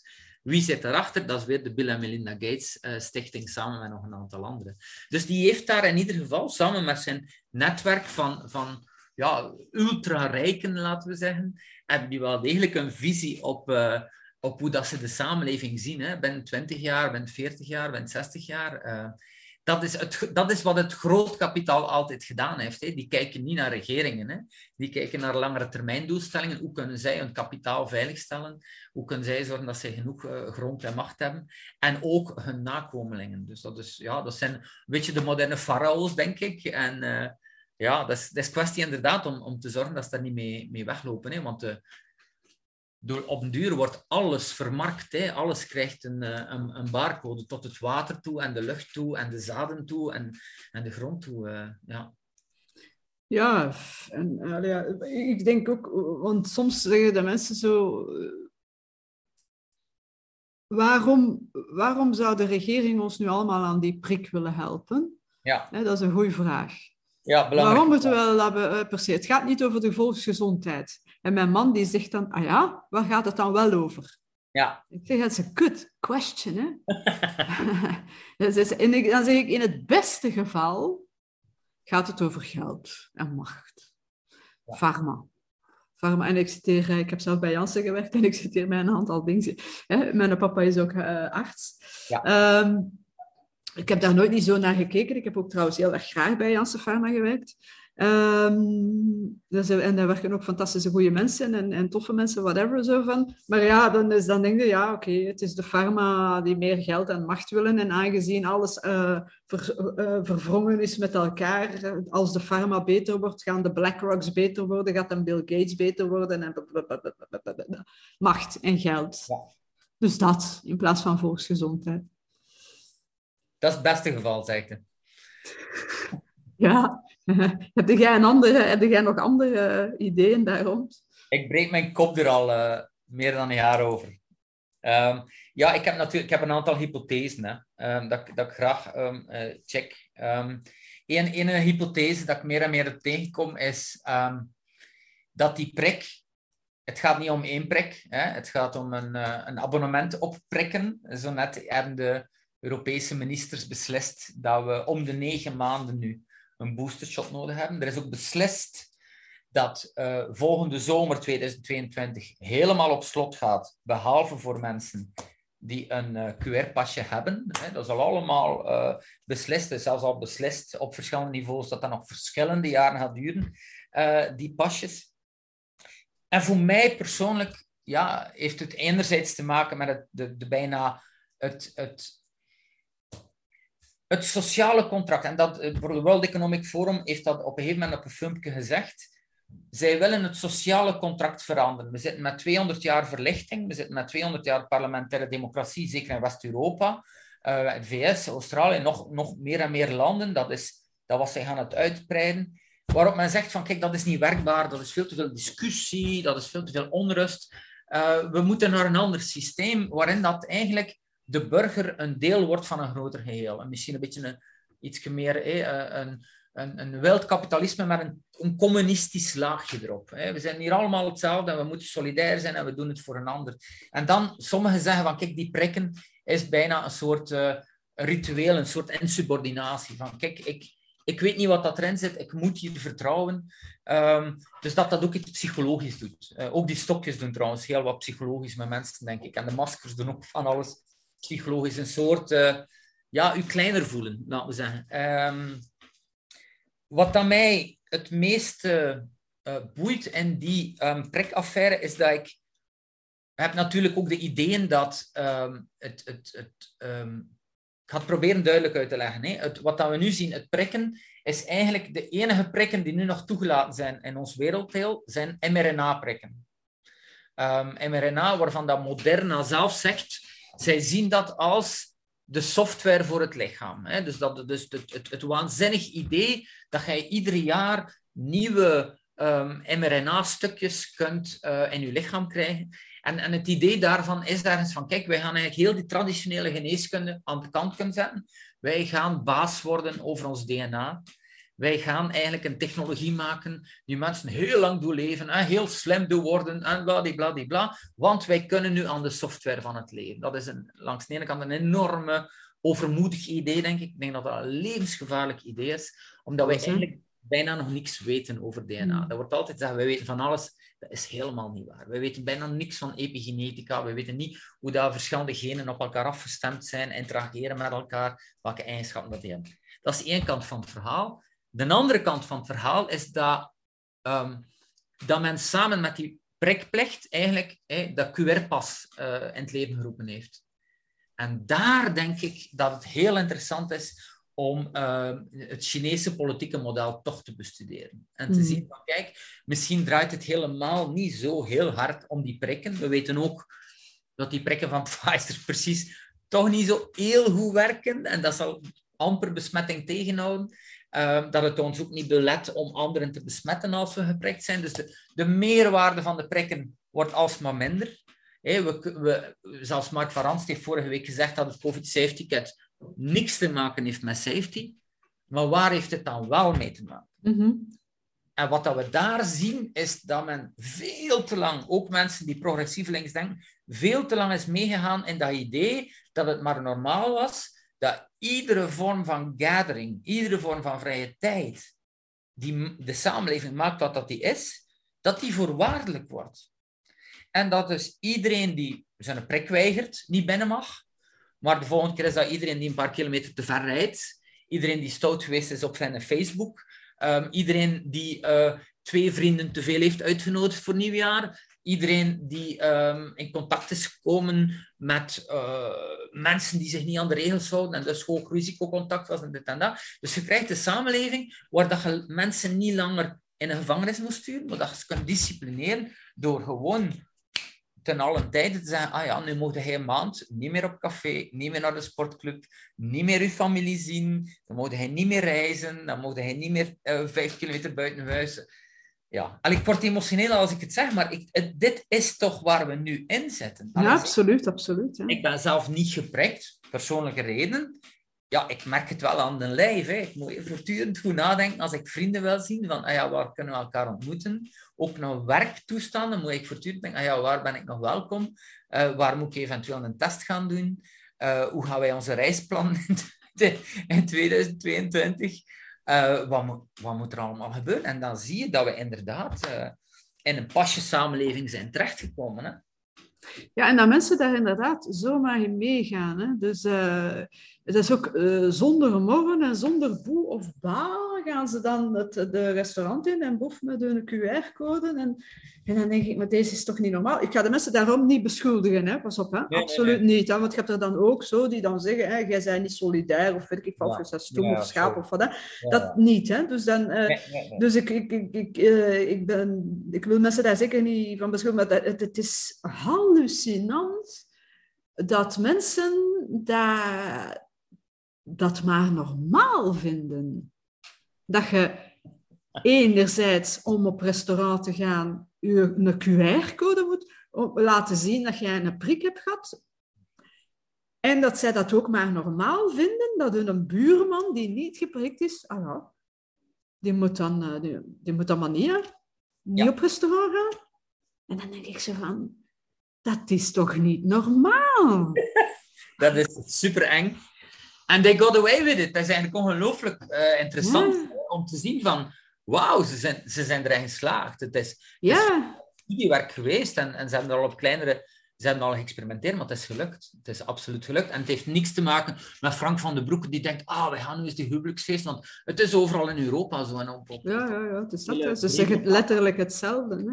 Dus, uh, dus dat ook al vind ik een beetje scary. Um, maar inderdaad, ik herinner mij, vorig jaar denk ik deze tijd, ik weet het meer, vele maanden geleden, toen we nog uh, niet zo meer met de prik bezig was, hè, toen, was, er zeg ik eens een, uh, toen was het meer de mondmaskers. Dat was toen dat het gevaar. Hè. Ja, ja. Was, oh. En toen was het zo van, hè, je mag niet, uh, zonder mond mag je niet naar de winkel, restaurant, dat, dat, dat, dat. was zo'n gans lijstje zo. Ja. En toen stond daarbij, vervang nu mondmasker door vaccin. En dan was het, ha, ha, ha, ha. Conspiracy, conspiracy. Look at where we are now. Het is unbelievable dat we, dat we daar dan... En natuurlijk, dat is het ganse psychologische proces. Van, hè, dat is hoe dat we de kikker uh, in de, in de, koken. Hè, dus langzaam koken, hè, niet zomaar insmijten. Hè, langzaam aan koken. En hier ook, de mensen worden langzaam aangekookt. Het is te zeggen, dociel gemaakt. Hè ik, ik, blijf, ik ben meer en meer overtuigd dat de strijd tegen de coronapas de belangrijkste strijd wordt. Absoluut. En dat dat is wat dat we moeten af... Dat we, dat we eigenlijk... We hebben zeer veel um, dossiers, veel, zeer veel informatie die tonen dat die QR-pas epidemiologisch op nul de botten trekt. Maar echt mm niet. Het trekt op niks. Nee. Zij als dwangmiddel, als pressiemiddel om iedereen te laten uh, zich innen. Ik noem dat hm. geen vaccin, ik noem dat een prik of een spuit. Maar dat, dat is uiteindelijk het enige die dan overblijft. Um, en ik, ik denk, allez, ik merk nu al dat onder meer uh, de P van de A gelukkig uh, zegt van ja, we zijn er toch niet zo voor. Maar dat moet voor mij echt, of ik, ik, ik hoop dat dit echt wel een, een strijdthema wordt. En die eigenlijk echt gaat aantonen van ja, maar wacht een keer. Als je als politieke partij in Vlaanderen of in België toch voor die coronapas bent. Op, op welk niveau heb je dat beslist? Welke parameters heb je hier eigenlijk uh, gewogen? Mm Of gaat het enkel uh, erom dat je zegt, ja, maar vanuit de GEMS uh, staan ze daarvoor? En als je het dan hebt over de GEMS, dan wordt het heel interessant om te zien wat dat de belangen zijn die spelen bij een aantal leden van, van de GEMS natuurlijk. Hè. Ja, maar dat is... Uh... van. Zo, complot. Nee, nee, kijk eens, dat is hoe dat politiek altijd al is gevoerd.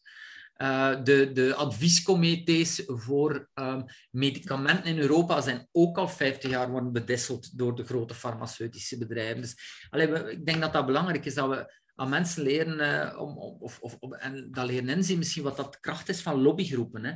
Uh, ja, het is unbelievable. Hè. Dus, um, ik weet niet of je Russell Brand volgt. Uh, af en toe, af en toe, af en toe. Ach, god, I love the guy. Allee, hè, dus het is het met een korrel zout nemen, zo, hè, maar ik vind, hem, ja. ik vind hem mega de max soms. Ik kan ja. werkelijk gieren van het lachen.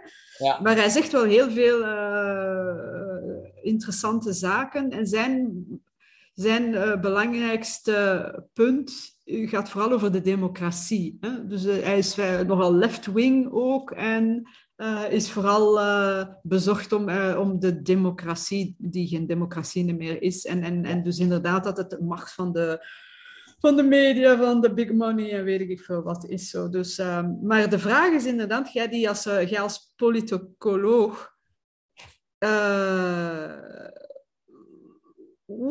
als we nu gewoon naar België kijken, want de wereld is inderdaad veel te groot, Europa is misschien zelfs nog te groot, maar als we puur naar België kijken, hoe, hoe kunnen we hier nu een oplossing uh, uh, vinden op politiek vlak? Is, dat, is politiek op politiek vlak een, uh, een oplossing vinden, een nieuwe partij bijvoorbeeld oprichten? Is dat überhaupt zinnig, haalbaar? Wat denk je daarvan? De, het eerste spoor, denkspoor dat ik opzet met die vraag, want dat is, het is een superbelangrijke vraag. vraag. het is een hele grote vraag. Um, wat ik in ieder geval een, een, een beginpunt vind of zo, is om te proberen een antwoord te verzinnen in realiteit op het politieke post-democratische model die wordt naar voren geschoven door een stuk van uh, de elite. Ik bedoel niet elite in, in complottheorie, ik bedoel het grootkapitaal. Mm En ik bedoel een aantal um, grote organisaties die eigenlijk meer en meer een, een model hebben, een postdemocratisch model. En dat postdemocratisch model wordt meer en meer, dan noemen ze soms kapitalisme 2.0 of het stakeholder kapitalisme. Dus eigenlijk is het, in mijn ogen, wat ik ervan bestudeer, uh, merk ik dat er eigenlijk al heel vele jaren dat die nationale parlementen en die nationale politiek was een grote doorn in het oog voor heel wat bedrijven. We, herinneren ons de grote frictie tussen DHL, die nachtvluchten wilde in Brussel, um, maar veel meer, rond tax shifts. We, zitten eigenlijk met bedrijven, multinationals, die dat verschrikkelijk vinden, om naar, uh, laten we zeggen, nationale regelgeving, sociale regelgeving, milieuregelgeving, daarnaar uh, te pijpen te dansen. Hè. Uh, we moeten maar rond ons kijken. En we merken ook dat er al vele jaren op internationaal niveau en ook op niveau van de Europese Unie, dat men vanuit dat groot kapitaal en die grootste bedrijven zegt van kijk, laat ons dan zelfregulering doen. Bijvoorbeeld heel de klimaatthema, uh, uh, wat je daar ook mag van denken, zien we eigenlijk dat die bedrijven zeggen, wij gaan dat zelf al oplossen. En ze hebben het ook twintig jaar mogen doen. Ze hebben gewoon proper lucht kunnen kopen met Rusland en, en eigenlijk rijk worden via de belastingbetaler van carbon credits. Um, dus er is dat idee van zelfregulering. En wat dat we nu zien, is dat men zegt van kijk, die nationale parlement dat heeft afgedaan. Wij komen in een global village met global risks. Dat is eigenlijk wat dat World Economic Forum en nog een aantal zegt. Global risks. En de enige manier om die global risks aan te pakken, is om komaf te maken met nationale parlementen. Die nationale parlementen mogen nog wel beslissen over vergoedingen voor politie en een beetje cultuur en, en, en, een aantal dingen. Maar meer en meer, zeggen ze, moet er eigenlijk op internationaal niveau worden beslist. Nu, op welk internationaal niveau? Is dat dan de Verenigde Naties? Dus ze hebben daar een antwoord voor. Ze zeggen van nee, we gaan eigenlijk meer en meer internationale instellingen maken, zoals World Health Organization. En zoals het Internationaal Atoomagentschap. En zoals het IMF. En zoals heel wat andere internationale instellingen. Waarvan als je dan kijkt, ja maar wie zit daar aan de touwtjes? Dan gaat dat helemaal niet meer over democratische vertegenwoordigers. Dan gaat dat over mensen in het bedrijfsleven.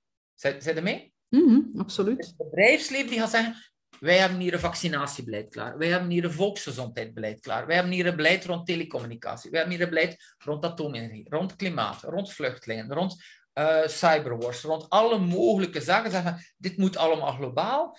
En het zijn niet langer de parlementen. Er zijn drie mechanismen, zeggen ze, van controle. Ze zeggen van, kijk, wij gaan die parlementen aan de kant schuiven. Wij gaan naar consumer activism. Dat wil zeggen dat je met je portemonnee, met je digitaal geld, gaat kunnen stemmen. je gaat kunnen zeggen van McDonald's is niet proper genoeg, we gaan naar de Quick of wij gaan naar uh, de Burger King. Dus dat, dat, dat is het idee, maar dat is stupide, maar dat zijn ze. Dus consumer activism. Stoute bedrijven gaan eruit vallen, want de consument trekken zich terug. Dan zeggen ze, we hebben niet alleen consumer activism, maar ook employee activism. De werknemers gaan wel in opstand komen. Uh, als er slechte bedrijfsvoering is. Dus dat is ook heel democratisch. En dan hebben we nog investor activism. Als een bedrijf stout is, dan gaan de beleggers zich terugtrekken. En dat is het nieuwe model. Dat is eigenlijk de stakeholder samenleving, waar dat men naartoe gaat, waar dat men zegt, laat het grote geld het maar allemaal begeren. En de checks en balances zijn dat zowel de consument als de werknemer als de belegger zal uh, uh, wel uh, allez, hen terugfluiten als het nodig is. Dat is een prachtige gedachte. Doesn't work. Does not work. ja, het, het, het, het klinkt, het klinkt nice. Hè? En dat vind ik dan interessant, van dit is heel duidelijk het model die naar boven komt. Frank van den Broeke die zegt, ik luister alleen naar de experts. De experts zeggen, wij luisteren alleen maar naar de Wereldgezondheidsorganisatie. En de Wereldgezondheidsorganisatie zegt, ah, oké, wij zijn hier nu voornamelijk gesponsord uh, in het vaccinatiebeleid, de mensen van de Wereldgezondheidsorganisatie. Zijn ze voornamelijk gesponsord door de Big Pharma, dus zij luisteren naar de Big Pharma. Dan denk je van, is dit echt de nieuwe wereld waar we naartoe gaan? Ik denk het niet, hè. Ik denk het niet. Dus dat vind ik wel interessant. Hoe kunnen we daar een antwoord op verzenden? Uh, wat houden we nationaal? Wat houden we regionaal? wat zijn inderdaad global risks dat we kunnen naar boven brengen en op welke manier gaan we dat naar boven brengen? Gaan we toch wel zorgen dat de VN versterkt wordt in het democratisch karakter? Gaan we wel zorgen voor transparante besluitvorming, voor uh, dossiers en contracten die uh, publiekelijk raadpleegbaar zijn? Dus dat zijn dan voor mij mogelijke antwoorden op, op een tendens gaan we zien. Ik hoop dat niet abstract of te politologisch Nee, nee, absoluut. Maar ja, het is interessant daarom. Hè. Dus, want, nee, nee, ik volg je absoluut. Want, dus uiteindelijk uh, komt het dan ook weer neer, want, want aan zich het, zit daar wel wat in, maar het, het komt altijd weer neer dat, we veel meer, uh, dat er transparantie moet zijn. Ja.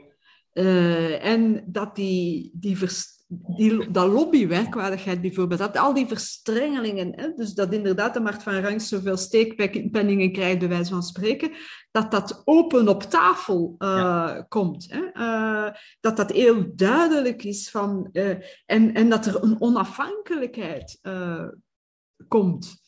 Dat er, een on, dat er onafhankelijke mensen, maar de vraag is, bestaat dat? Kan dat ooit volledig onafhankelijk? Maar bon, in de, in de utopie die we dan willen even ja. uh, uh, voor de geest een halen. Alvast. Ja, een streven. Dat we terug die, ja, eigenlijk moeten al die, die banden, die, die, die corrupte, vieze banden moeten doorgeknipt worden. En er, er, is, uh, er is nood aan transparantie, duidelijkheid, onafhankelijkheid. Terug van, ja, we hadden de media die onafhankelijk is van, van, de, van de rechterlijke macht en de politieke macht. Allee, ziet je? Dus ja. die onafhankelijkheid. Die checks en balances. Uiteindelijk ja. over de wetgevende uh, macht, uh, de uitvoerende macht, uh, de rechterlijke macht, de vierde macht, de pers. Ja. die onafhankelijk zouden moeten zijn. Ik denk dat dat iets is zodat we heel veel, heel ver kunnen nog meegaan. Ik denk dat we nog een paar honderd jaar met dat idee van parlementaire democratie verder kunnen eigenlijk. En daarnaast voor mij ook iets is uh, subsidiariteit.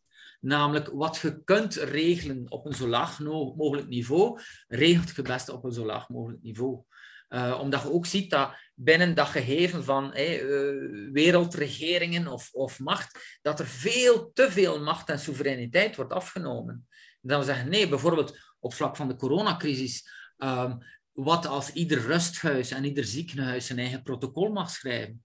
Op maat van uh, de cliënten, op maat van de expertise die aanwezig is, dan, dan komt er een heel ander beeld terecht, bijvoorbeeld. Wat als scholen zelf mogen nagaan hoe zij coronaproof kunnen zijn. Dan had hij een interactie, dan maakte hij de tijd en de ruimte om met de ouders en de kinderen en de leerkrachten en de directie bezig te zijn. En dan komen we eigenlijk tot hele, ja, of op zijn minst toch veel meer verbindingen. Ik denk ook heel veel meer um, uh, ja, draagkracht en, en, en, en, ondersteuning van, van beleiden, bijvoorbeeld. Dus die subsidiariteit is voor mij ook een van de zaken die uh, dat men een beetje aan het vergeten is. Hè. Er staat nogthans, allee, dat is een van de, de, twee gedachten ook in de grondwet is van subsidiariteit en proportionaliteit. Als je regels geeft, kijk dan ook naar de impact van die regels op, op, op, op het mens zijn en op de samenleving. Ja. Dus die principes zijn principes waar ik nog 100% achter sta. Ik voel me met de dag meer democraat, moet ik zeggen. Um, ja, ja, ja. ja, ja, absoluut. Omdat absoluut. dat ideaal is, democratie, maar mm. omdat misschien toch op dit moment het minst slechte van de systemen is dat we kennen. Mm -hmm.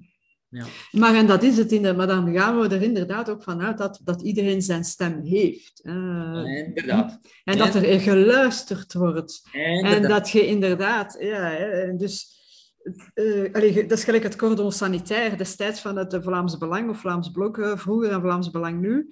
Je kunt nu zeggen wat je wilt over die partij en daar laat ik mij niet, niet over uit. Maar de idee van die cordon sanitair was eigenlijk niet echt democratisch te noemen. Hè? Dus, dus ja, het, het, is niet altijd een, een, een, een gemakkelijke... Allee, het is niet altijd, het is zeker en vast geen gemakkelijke, geen gemakkelijke oefening. Maar ja, ik denk dat we inderdaad mogen zeggen dat, dat er dringend, dringend tijd uh, is voor, uh, voor... Eigenlijk zouden, zouden een keer tabula rasa moeten doen, hè, bij wijze van spreken. Uh, gewoon pff, alles ik, weg. Dit is het moment voor de tabula rasa. Ja, ik denk ook dat dat het moment is. Dit is het ja. tijdperk. Hè. Dit, ja. Het kan niet zoals wij... Het, het kan niet verder gaan zoals we allee, toch geen honderden jaren meer, denk ik. En ik hoop ook geen tientallen meer. En ik hoop ook geen jaren meer. Onze wereld is kapot, hè. uh, door systemen die, die corrupt zijn, die niet meer werken, die de verkeerde klemtonen leggen. Um, de rijken worden altijd maar rijker en de armen uh, armer. Uh, ik zeg bijvoorbeeld in, in, um, in Amerika zijn ze bezig met de, de big resign, resignation. Heel veel mensen hebben besloten om niet meer te gaan werken bij de, bij de McDonald's en de, de Starbucks en, uh, en de Walmarts van deze wereld. Die zeggen, we worden onderbetaald, we worden niet gewaardeerd. En dankzij de corona hebben ze ook gezien, toen ze verplicht werden tijdelijk van thuis te werken, van ik kan eigenlijk wel ook mijn boontjes doppen zonder die laag betaalde, ondankbare vijf jobs die ik moet combineren om rond te komen. En dus heel veel mensen, uh, werknemers, zeggen voert daartegen. En dan zou je kunnen zeggen, ah ja, oké, eh, de, de, de mensenmassa uh, komt op de benen en begint uh, die dingen aan te klagen. En dan heb je bijvoorbeeld de man van Starbucks, die nu, er zijn zo de grote bedrijven, hebben nu een, een soort van een wetgeving die ze willen goedgekeurd krijgen om de unions, die al veel minder macht hebben in de US dan bijvoorbeeld bij ons, ja. om die nog minder macht te geven. Dus ah dan zeg je ja. En dat zijn stuiptrekkingen, denk ik dan. Ik denk van, ah ja, oké, de, de, de bevolking, allez, hoop ik dan misschien, de bevolking wordt wakker en die zeggen van, mannetjes, wij willen ons niet meer zo laten onderdrukken. Dus we willen ons verzamelen. En dan heb je de stuiptrekking van de, van de macht die zegt van, oké, unions mag niet. Hè? Dus we gaan de, de, de, de macht van de unions die uh, afbrokkelen of weet ik, voor tegengaan enzovoort.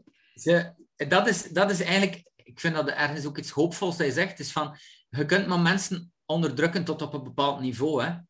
Uh, Mensen gaan hun eigen graf niet, niet graven uh, over het algemeen. Hè. En je ziet, als je alleen al de cijfers ziet van die, die accumulatie van geld de laatste 10, 20, 50 jaar, dat is onvoorstelbaar. Je zit met 100 mensen, meestal witte mannen dan nog, die, wat is meer dan de helft van de wereld in handen hebben. De wereld!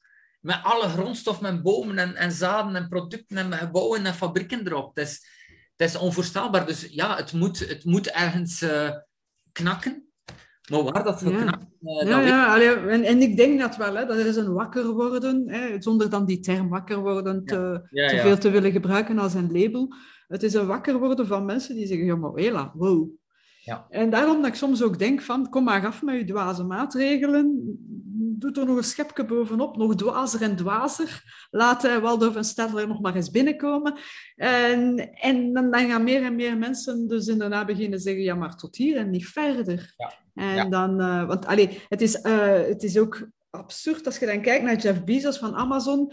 De mensen die, die werknemers bij Amazon, die, die, die hebben geen nagel om hun gaten te krabben, bij wijze van spreken. Die worden onderbetaald dat geen naam heeft. En meneer, ga een keer even met eh, een raketje in de... Hey, waar zijn we mee bezig, man? De, het, het megalomane van die mannen. En het is nooit genoeg. Het moet altijd maar meer en meer en meer zijn. Hoeveel macht en geld kun je hebben? dat is die... Ja, die, die, die wanen zichzelf een beetje als God. En, ja? technologie helpt hen daarbij, eh, bij, maar het is, het is totaal niet duurzaam. Hè? Het is compleet niet duurzaam. En inderdaad, uh, er is de Big Reset, waar dat van gedroomd wordt door een elite, en er is de Big Resist. Uh, ja, waarvan dat ik het dan zo hard, en dat is misschien ook iets in de richting als je zegt van ja, hoe, hoe zien we dan democratie van de toekomst? Um, waar dat ik persoonlijk meer en meer van droom voor de volgende jaren, is dat ook eens wat dieper gaan in dat um, die divide die meer en meer komt tussen zogezegd links en rechts. Hè. De, in, in de VS is totaal foutu. Hebt eigenlijk bijna twee kampen hè, tussen de Democrats en de Republikeinen, die steeds gewelddadiger wordt, zich steeds meer ingraaft in de twee kampen. Um, hier heb je een stuk Hey, dat idee van de antivaxers, wie dat, dat ook mogen zijn, maar in ieder geval de mensen die misschien uh, kritisch zijn tegenover coronamaatregelen, al dan niet geprikt, en dan zij die er wel voor zijn. En dan krijg hij ja, meer en meer kampen, waar dan men dan af en toe ook nog die oude termen links en rechts wil opplakken. Dan denk ik van ja, maar we, allee, het is zo, zo, zo belangrijk om inderdaad te zien van eh, er is niet een goede en een slechte kant. Er zijn waarden die vertegenwoordigd worden en dat men vergeten is dat die waarden eigenlijk complementair zijn. Ik geloof echt dat heel veel mensen die links of rechts stemmen, dat als die maar voldoende naar elkaar luisteren, dat die gaan zeggen, ah, maar ik, ik begin nu bezorgdheden te snappen, ik begin nu angst te snappen. En eigenlijk zijn wij toch als mensen niet zo heel verschillend van elkaar. Ehm, ja, dat is, dat is mhm. mooi. Hè? Dat, is een, dat is een fantastische uitdaging. Hè? Maar ja, de meeste mensen deugen, hè? dat is dat boek. Ja, uh, maar uh, ik, ik, denk ook dat de meeste mensen deugen. Hè? De meeste mensen zijn fijne mensen met goede waarden en normen, maar, die soms op een, eh, in een angstbui rare dingen beginnen te verkondigen of, of te doen. En, ehm, en ik denk wat dat jij in het begin van ons gesprek ook zo zei, ja, we zouden op school wel andere vakken kunnen geven dan welke, welke hè, de kondros en, en de, wat is de, de zandlagen, de kleinlagen en aardrijkskunde en weet ik van wat. hè? In plaats van ons daarmee bezig... Nee, ik heb het nooit niet gehad voor aardrijkskunde, het zal daaraan liggen. Um, in plaats van ons daarmee bezig te houden, ja, meer aandacht voor het open debat bijvoorbeeld. Hè? In de, leren, leren luisteren, leren voelen. Ja. Dat, dat, dat, is allemaal uh, afgeleerd, niet aangeleerd. Um... Er zijn hele boeiende modellen. Hè? Bijvoorbeeld, ik ben nogal, persoonlijk nogal wild van de methodiek van deep democracy. Ik weet niet of je er al van gehoord hebt.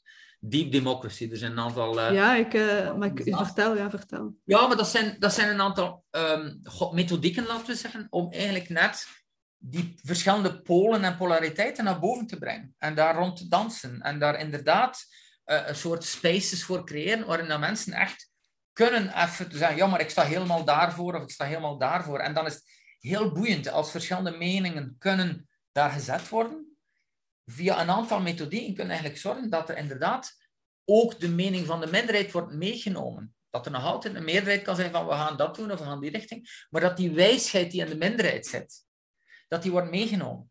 Dat we eigenlijk heel vaak een beslissing maken met een aantal nuances erbij of een aantal voorwaarden erbij. Dan we kunnen zeggen van, ah ja, nu zijn we mee. Um, en hetzelfde zie ik in heel dat debat van, als het gaat over, we zitten nu met twee kampen. Eén kamp zegt, we moeten iedereen zoveel mogelijk redden. en dus moeten we aan de spuit en dus moeten we die QR-pas hebben en dit en dat. En die andere kant, je wil zoveel mogelijk mensen dood. Maar dat is helemaal niet waar. Die zo kant zegt van, wij zijn heel bang om in concentratiekamp terecht te komen. Wij zijn bang dat we niks van privacy meer hebben. Wij zijn bang dat we alleen onze mening niet meer mogen zeggen. Wij zijn bang voor het teloorgaan van de democratie. En jullie willen ons in het kamp krijgen, of in de kampen zitten. Maar dat is ook niet waar. Dus dat is dan heel belangrijk, denk ik. Allee, er is onlangs een heel fijn artikel over verschenen van laten we echt luisteren naar elkaars angsten en, dat, en die angsten serieus nemen. Want ik wil die angsten serieus nemen van iedereen die zegt, ja, de spuit gaat ons redden. Denk ik van, waarom denk van wat gaat die spuit ons redden dan? als we ons, ons halfjaarlijks laten prikken. En dat zij dan misschien ook eens luisteren naar mij, dat ik, dat ik eens mijn verhaal kan doen, waarom dat ik die QR-pasjes echt geen goed idee vind en echt heel gevaarlijk. Um, dus ja, die, die methodieken zijn er wel. En ik denk dat we zoveel mogelijk, uh, ja, zoveel mogelijk moeten uit die polarisering blijven. Hè? Ja, dat is het spijtige eraan. Hè. Inderdaad, dat je, je ziet dat ook... Oh, je ziet zo families uit, uiteenvallen, oh, koppels, uh, de vrienden, die, die, die allemaal uiteenvallen omdat we in de val trappen van de polarisatie. Terwijl het, dat hoeft zo niet te zijn. Oké, je gaat altijd polarisatie hebben, dat is uh, part of life. Maar maar niet in die mate dat je dan niet meer kunt openstaan voor... Uh, je gaat altijd andere meningen hebben, laat ik het zo zeggen. Maar niet, uh, dat hoeft, dat betekent... Let's agree to disagree. Hè. Hoeveel keer dat ik dat al niet gezegd heb de afgelopen anderhalf jaar? Let's agree to disagree and still love and appreciate each other. Hoeveel keer dat ik dat al niet gezegd heb? Mannen, mannen, mannen. Blijven zijn, blijven zijn. Ja, hè? dat is het. Hè. Ik, ik heb mij al de laatste tijd al zo vaak een, mislukte Miss België gevoeld, maar altijd mijn boodschap van vrede en liefde. hè? Waarom wil je Miss België worden? Ah, ik wil vrede en liefde op aarde. Ja, waarom ja. doe je deze podcast? Ah, ik wil vrede en liefde op aarde. dus, uh, maar dat is het uiteindelijk wel. Maar goed, ik denk dat wij wel uh, op heel veel vlakken natuurlijk op dezelfde golflengte zitten. Maar een van de dingen die ik inderdaad uh, hier, weer duidelijk uit het ganse gesprek hoor, is dat wij uh, op zoek mogen gaan, dat dat, dat een, een oplossing zal zijn, allee, of, of de aanzet tot een oplossing, laat ik het zo zeggen, dat wij op zoek mogen gaan naar een formule waarbij we die verschillende stemmen die er zijn, dat we die kunnen verzamelen en dat we in een sereen debat die misschien een keer af en toe verhit zal zijn, maar toch sereen debat, kunnen luisteren naar elkaar, maar echt empathisch luisteren en dan samen naar een oplossing gaan zoeken, of oplossingen gaan zoeken, om hier uit deze crisis heel huids te geraken. En wij hebben die intelligentie. Mhm. Wij kunnen dat. Mhm. Op, heel, op, op duizenden plaatsen, op tienduizenden, op miljoenen plaatsen, wij kunnen dat. Ja. Ja, dat blijf ik, allee, dat blijf ik zeggen, daar uh, haak voor. Omdat ik, ik heb het te veel gezien. Ik, ik heb intussen misschien 500 groepen begeleid of meer in mijn leven. En telkens opnieuw zie je van als er de polen eindelijk mogen zijn, de radar van mensen gaat open. En mensen gaan synthesen zoeken. Ze zien een these en een antithese. En die brains zijn at work van een meerderheid. Om te zeggen, ja, maar ja, Jan, hij bedoelt eigenlijk dat, maar wat dat hey, bedoelt, is eigenlijk ook een beetje dat. En snapt, ah ja, dat snap ik. En en dan merken we van, ja, wij, wij zijn intellectueel in staat om onze stellingen uh, te verlaten. En zolang dat er erkenning is voor onze angsten, onze gevoelens, onze, onze wensen, we, we can make it together. We hebben dat toch altijd gedaan doorheen de wereldgeschiedenis. We zijn, we zijn altijd wel op een of andere manier weer verder geraakt op, op, op heel wat niveaus. Um, het is nu even het globale niveau, dat zijn heel veel extra uitdagingen, maar dit is, ja, dit is de wereld waar ik ingeworpen ben. Hè. Dus, dus ja, ik wil, ik wil wat mee... Uh, ik wil wat mee zorgen dat dat met zo weinig mogelijk bloedvergieten gebeurt en zo weinig mogelijk onrecht en zo weinig mogelijk schaamte. En, en ja, dat we... Ach, society sucks, but life is great. ja, ik zal op het einde van deze podcast misschien het liedje Society van uh, Eddie, Eddie. Vedder. Ja, ja, prachtig, prachtig liedje. Um, alright, nee, maar goed, ik denk dat we inderdaad... Uh, ik zal de oproep ook lanceren voor mensen die luisteren of kijken en die zeggen ik wil meedoen aan een... Uh, aan, een, aan, aan, aan zo'n World Café of zo'n, zo'n, zo'n weet ik, hoe, hoe moet ik het ook noemen, ja. om, uh, om eens samen te komen. Uh, laat ons inderdaad de krachten ver, verenigen en, en daar eens werk van maken. Maar ook de andere stemmen, want ik vrees dat het dat mensen die gaan luisteren, dat het weer eh, een bepaalde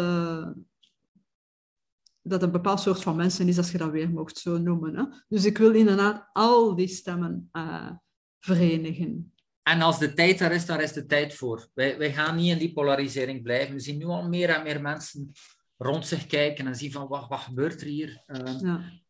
Ik denk dat we de volgende maanden meer en meer ook uh, weer gaan voelen dat er meer grond is ook om ons verhaal te brengen. En Niet een verhaal van één waarheid, maar juist een verhaal van vele waarheden. En van respect voor, voor wie dat iedereen is. Ja. Halleluja. Voilà. Steven, is er iets dat ik nog niet gevraagd heb, omdat je zegt, ja, dat wil ik er toch nog even insmijten? Um, nee, ah ja, ik had nog één iets opgeschreven dat ik dacht van, ah ja, als het dan gaat over die nieuwe economie. Hè, mm um, want ja, we moeten eh, overleven. Ik, vind, ik, ik ben heel links van hart in die zin dat ik het absoluut noodzakelijk vind dat we als prioriteit hebben dat iedereen in waardigheid kan leven, mm in waardigheid kan netwerken en gemeenschappen opzetten. Um, en dat ik zelf, ik ben zes jaar geleden ondernemer geworden, hè, zelfstandige geworden. En dat, die wereld is, de wereld is compleet veranderd voor mij. Ook mijn, mijn uh, denken, mijn perspectief is volledig veranderd. Um, en dat is iets, denk ik, dat ik ook wel um, meer en meer van droom. Dat we met meer en meer ondernemers zijn. Ondernemers zijn niet de vijanden van werknemers, totaal niet. Maar dat dat ondernemerschap, daar zitten voor mij nog een aantal hele, hele mooie dingen in. En dat heeft onder meer te maken met het feit dat je als ondernemer ja, zijn er verplicht om heel veel zelfverantwoordelijkheid te nemen. Hè? Als je fouten maakt, gaat jij wel voelen. Niet hmm. onder u of die boven u. En dat vind ik, dat vind ik een hele belangrijk. Dat we die, die vroegere structuren van ja, ik doe dit omdat mijn chef dat zegt.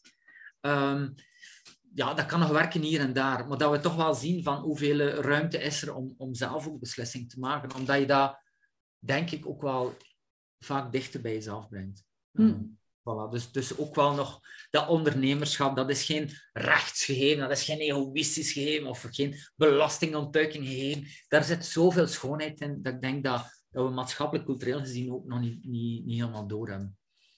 Ja, wat eerlijk gezegd, het ondernemer zijn in België is ook niet de gemakkelijkste oplossing. Als ik, vroeg, als ik kijk naar mijn tijd als werknemer van vroeger, easy. Oké, je gaat ook wel lange dagen en je had veel, veel belangrijke projecten met veel verantwoordelijkheid en zo. Maar dat was toch een ander gegeven, vond ik. Hè? Dus inderdaad, naar verantwoordelijkheid nemen, zeker als je mensen in dienst hebt, wat ik ook gehad heb. Je bent uh, niet meer alleen verantwoordelijk voor, voor uzelf, uw bedrijf, uh, uw, gezin, voor een stuk natuurlijk qua inkomen, maar ook voor het gezin van uw medewerkers. Hè? Dus ik vind dat, uh, dat inderdaad een, naar verantwoordelijkheid nemen een, een je kunt niet zomaar zeggen, ja, het is een, het is, ja, je kunt dat zeggen, hè, het is een fout van de regering en de wetten en de ditten en de belastingen zijn te hoog en bla Ja, ja, oké. Okay. Uh, live with it en doe er iets uh, mee en, en, zorg dat je resourceful bent, dat je resilient bent en dat je toch met je business aan de slag uh, kunt gaan. Um, ja. Maar dus inderdaad, naar het ondernemen, ja, dat is men dat dan natuurlijk, begeleidt ondernemers vooral in, hun, in hun zichtbaarheid en, en, en hun business te laten groeien. Maar meer en meer ook daar echt, echt met die klemtoon op die, op die diepere waarden. Ik, wil, ik zeg dat ook heel duidelijk, hè. ik wil geen ondernemers begeleiden waar wiens idee het enkel is om de grootste te zijn, om dan hun zevende jacht te kopen. Uh, exactly. mag, Dat mag er zijn, hè? Ja. maar dat zijn niet mijn klanten. Ja, inderdaad. Dus, uh, Ik zoek die bezielde ondernemers die, een, eh, die iets in de wereld willen zetten dat verder reikt dan hun portemonnee. Uh, en, en die daar inderdaad zoeken van hoe kan ik dat in de wereld zetten op een respectvolle manier. En, uh, en dat is het, het, ondernemerschap van de toekomst ook hoor. Dus ja. uh, zit goed. En die wil ik inderdaad ook trouwens gaan, gaan groeperen, de gelijkgestemden. Ja. Dus gelijkgestemde ondernemers die inderdaad willen gaan zien hoe kunnen wij ondernemen in, in het nieuwe tijdperk, in de toekomst weg van crash the competition, de sterkste, de, de neerste te moeten zijn. En veel eer weer ook co-creatie verbindende. Oh man, hoeveel gemakkelijker kunnen wij het toch maken als je met al je concurrenten samenwerkt om een betere wereld te maken of om je klanten verder te helpen. Of, of ah ja. We maken het ons eigen toch echt soms heel moeilijk. Hè? We moeten springen, hè? Springen ja. en het onzeker en het niet weten. En, uh, voilà. Dat is, en hoe fijn is dat? Hoe spannend is dat? Ik zeg het, ik, ik leef al twee jaar in een of andere spannende roman van Robert Ludlum. Voilà. Je kunt niet indutten, hè? Je zit in het hier en nu, je radar zit open. Ja, uh, ja voilà. Ja. Kijk, halleluja van mijn kant deze keer. Alright. Goed, Steven, waar kunnen mensen u vinden als ze met u in contact willen komen? Uh, ik zou zeggen www.levensdrang.be. Dat is mijn nieuwe website. Ah, alright. Trainingen, coaching en therapie. Oké, super. Zeg, en je hebt ook nog een blog, ook, dacht ik? Uh... Ja, uh, www.devrijdenker.org. Voilà. En daar staan weer mijn, ja, een aantal politieke ideeën op uh, rond, rond hoe dat we, een stuk, wat dat er volgens mij gevaarlijk is aan de, de huidige coronamaatregelen en de manieren om er misschien inderdaad uit te geraken. Voilà, kijk. Yes, ah, wel, kijk. Ja. Ik ga zeker de linkjes erbij zetten. Uh, en als de mensen het interessant vonden, je vond het interessant, je hebt iets interessants geluisterd, share it with the world. Uh, geef een thumbs up, abonneer op de, op de kanalen. Dat, zal, uh, dat doet mij plezier en dat doet ook de mensen die ik als gast heb plezier. Dus zeker en vast doen. Heel hartelijk dank, Steven, voor dit super fijne gesprek. Het was mega boeiend. We zouden hier nog een hele namiddag kunnen verder tetteren, uh, maar het zal al een behoorlijk lange podcast zijn. Ik vond het super, super, super interessant en heel erg aangenaam. Heel erg uh, dikke merci. Oké. Okay. All right. Dag.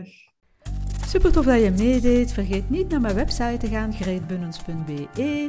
Daar vind je heel veel gratis artikels, video's, audio's, lots of fun stuff. Bedankt daar.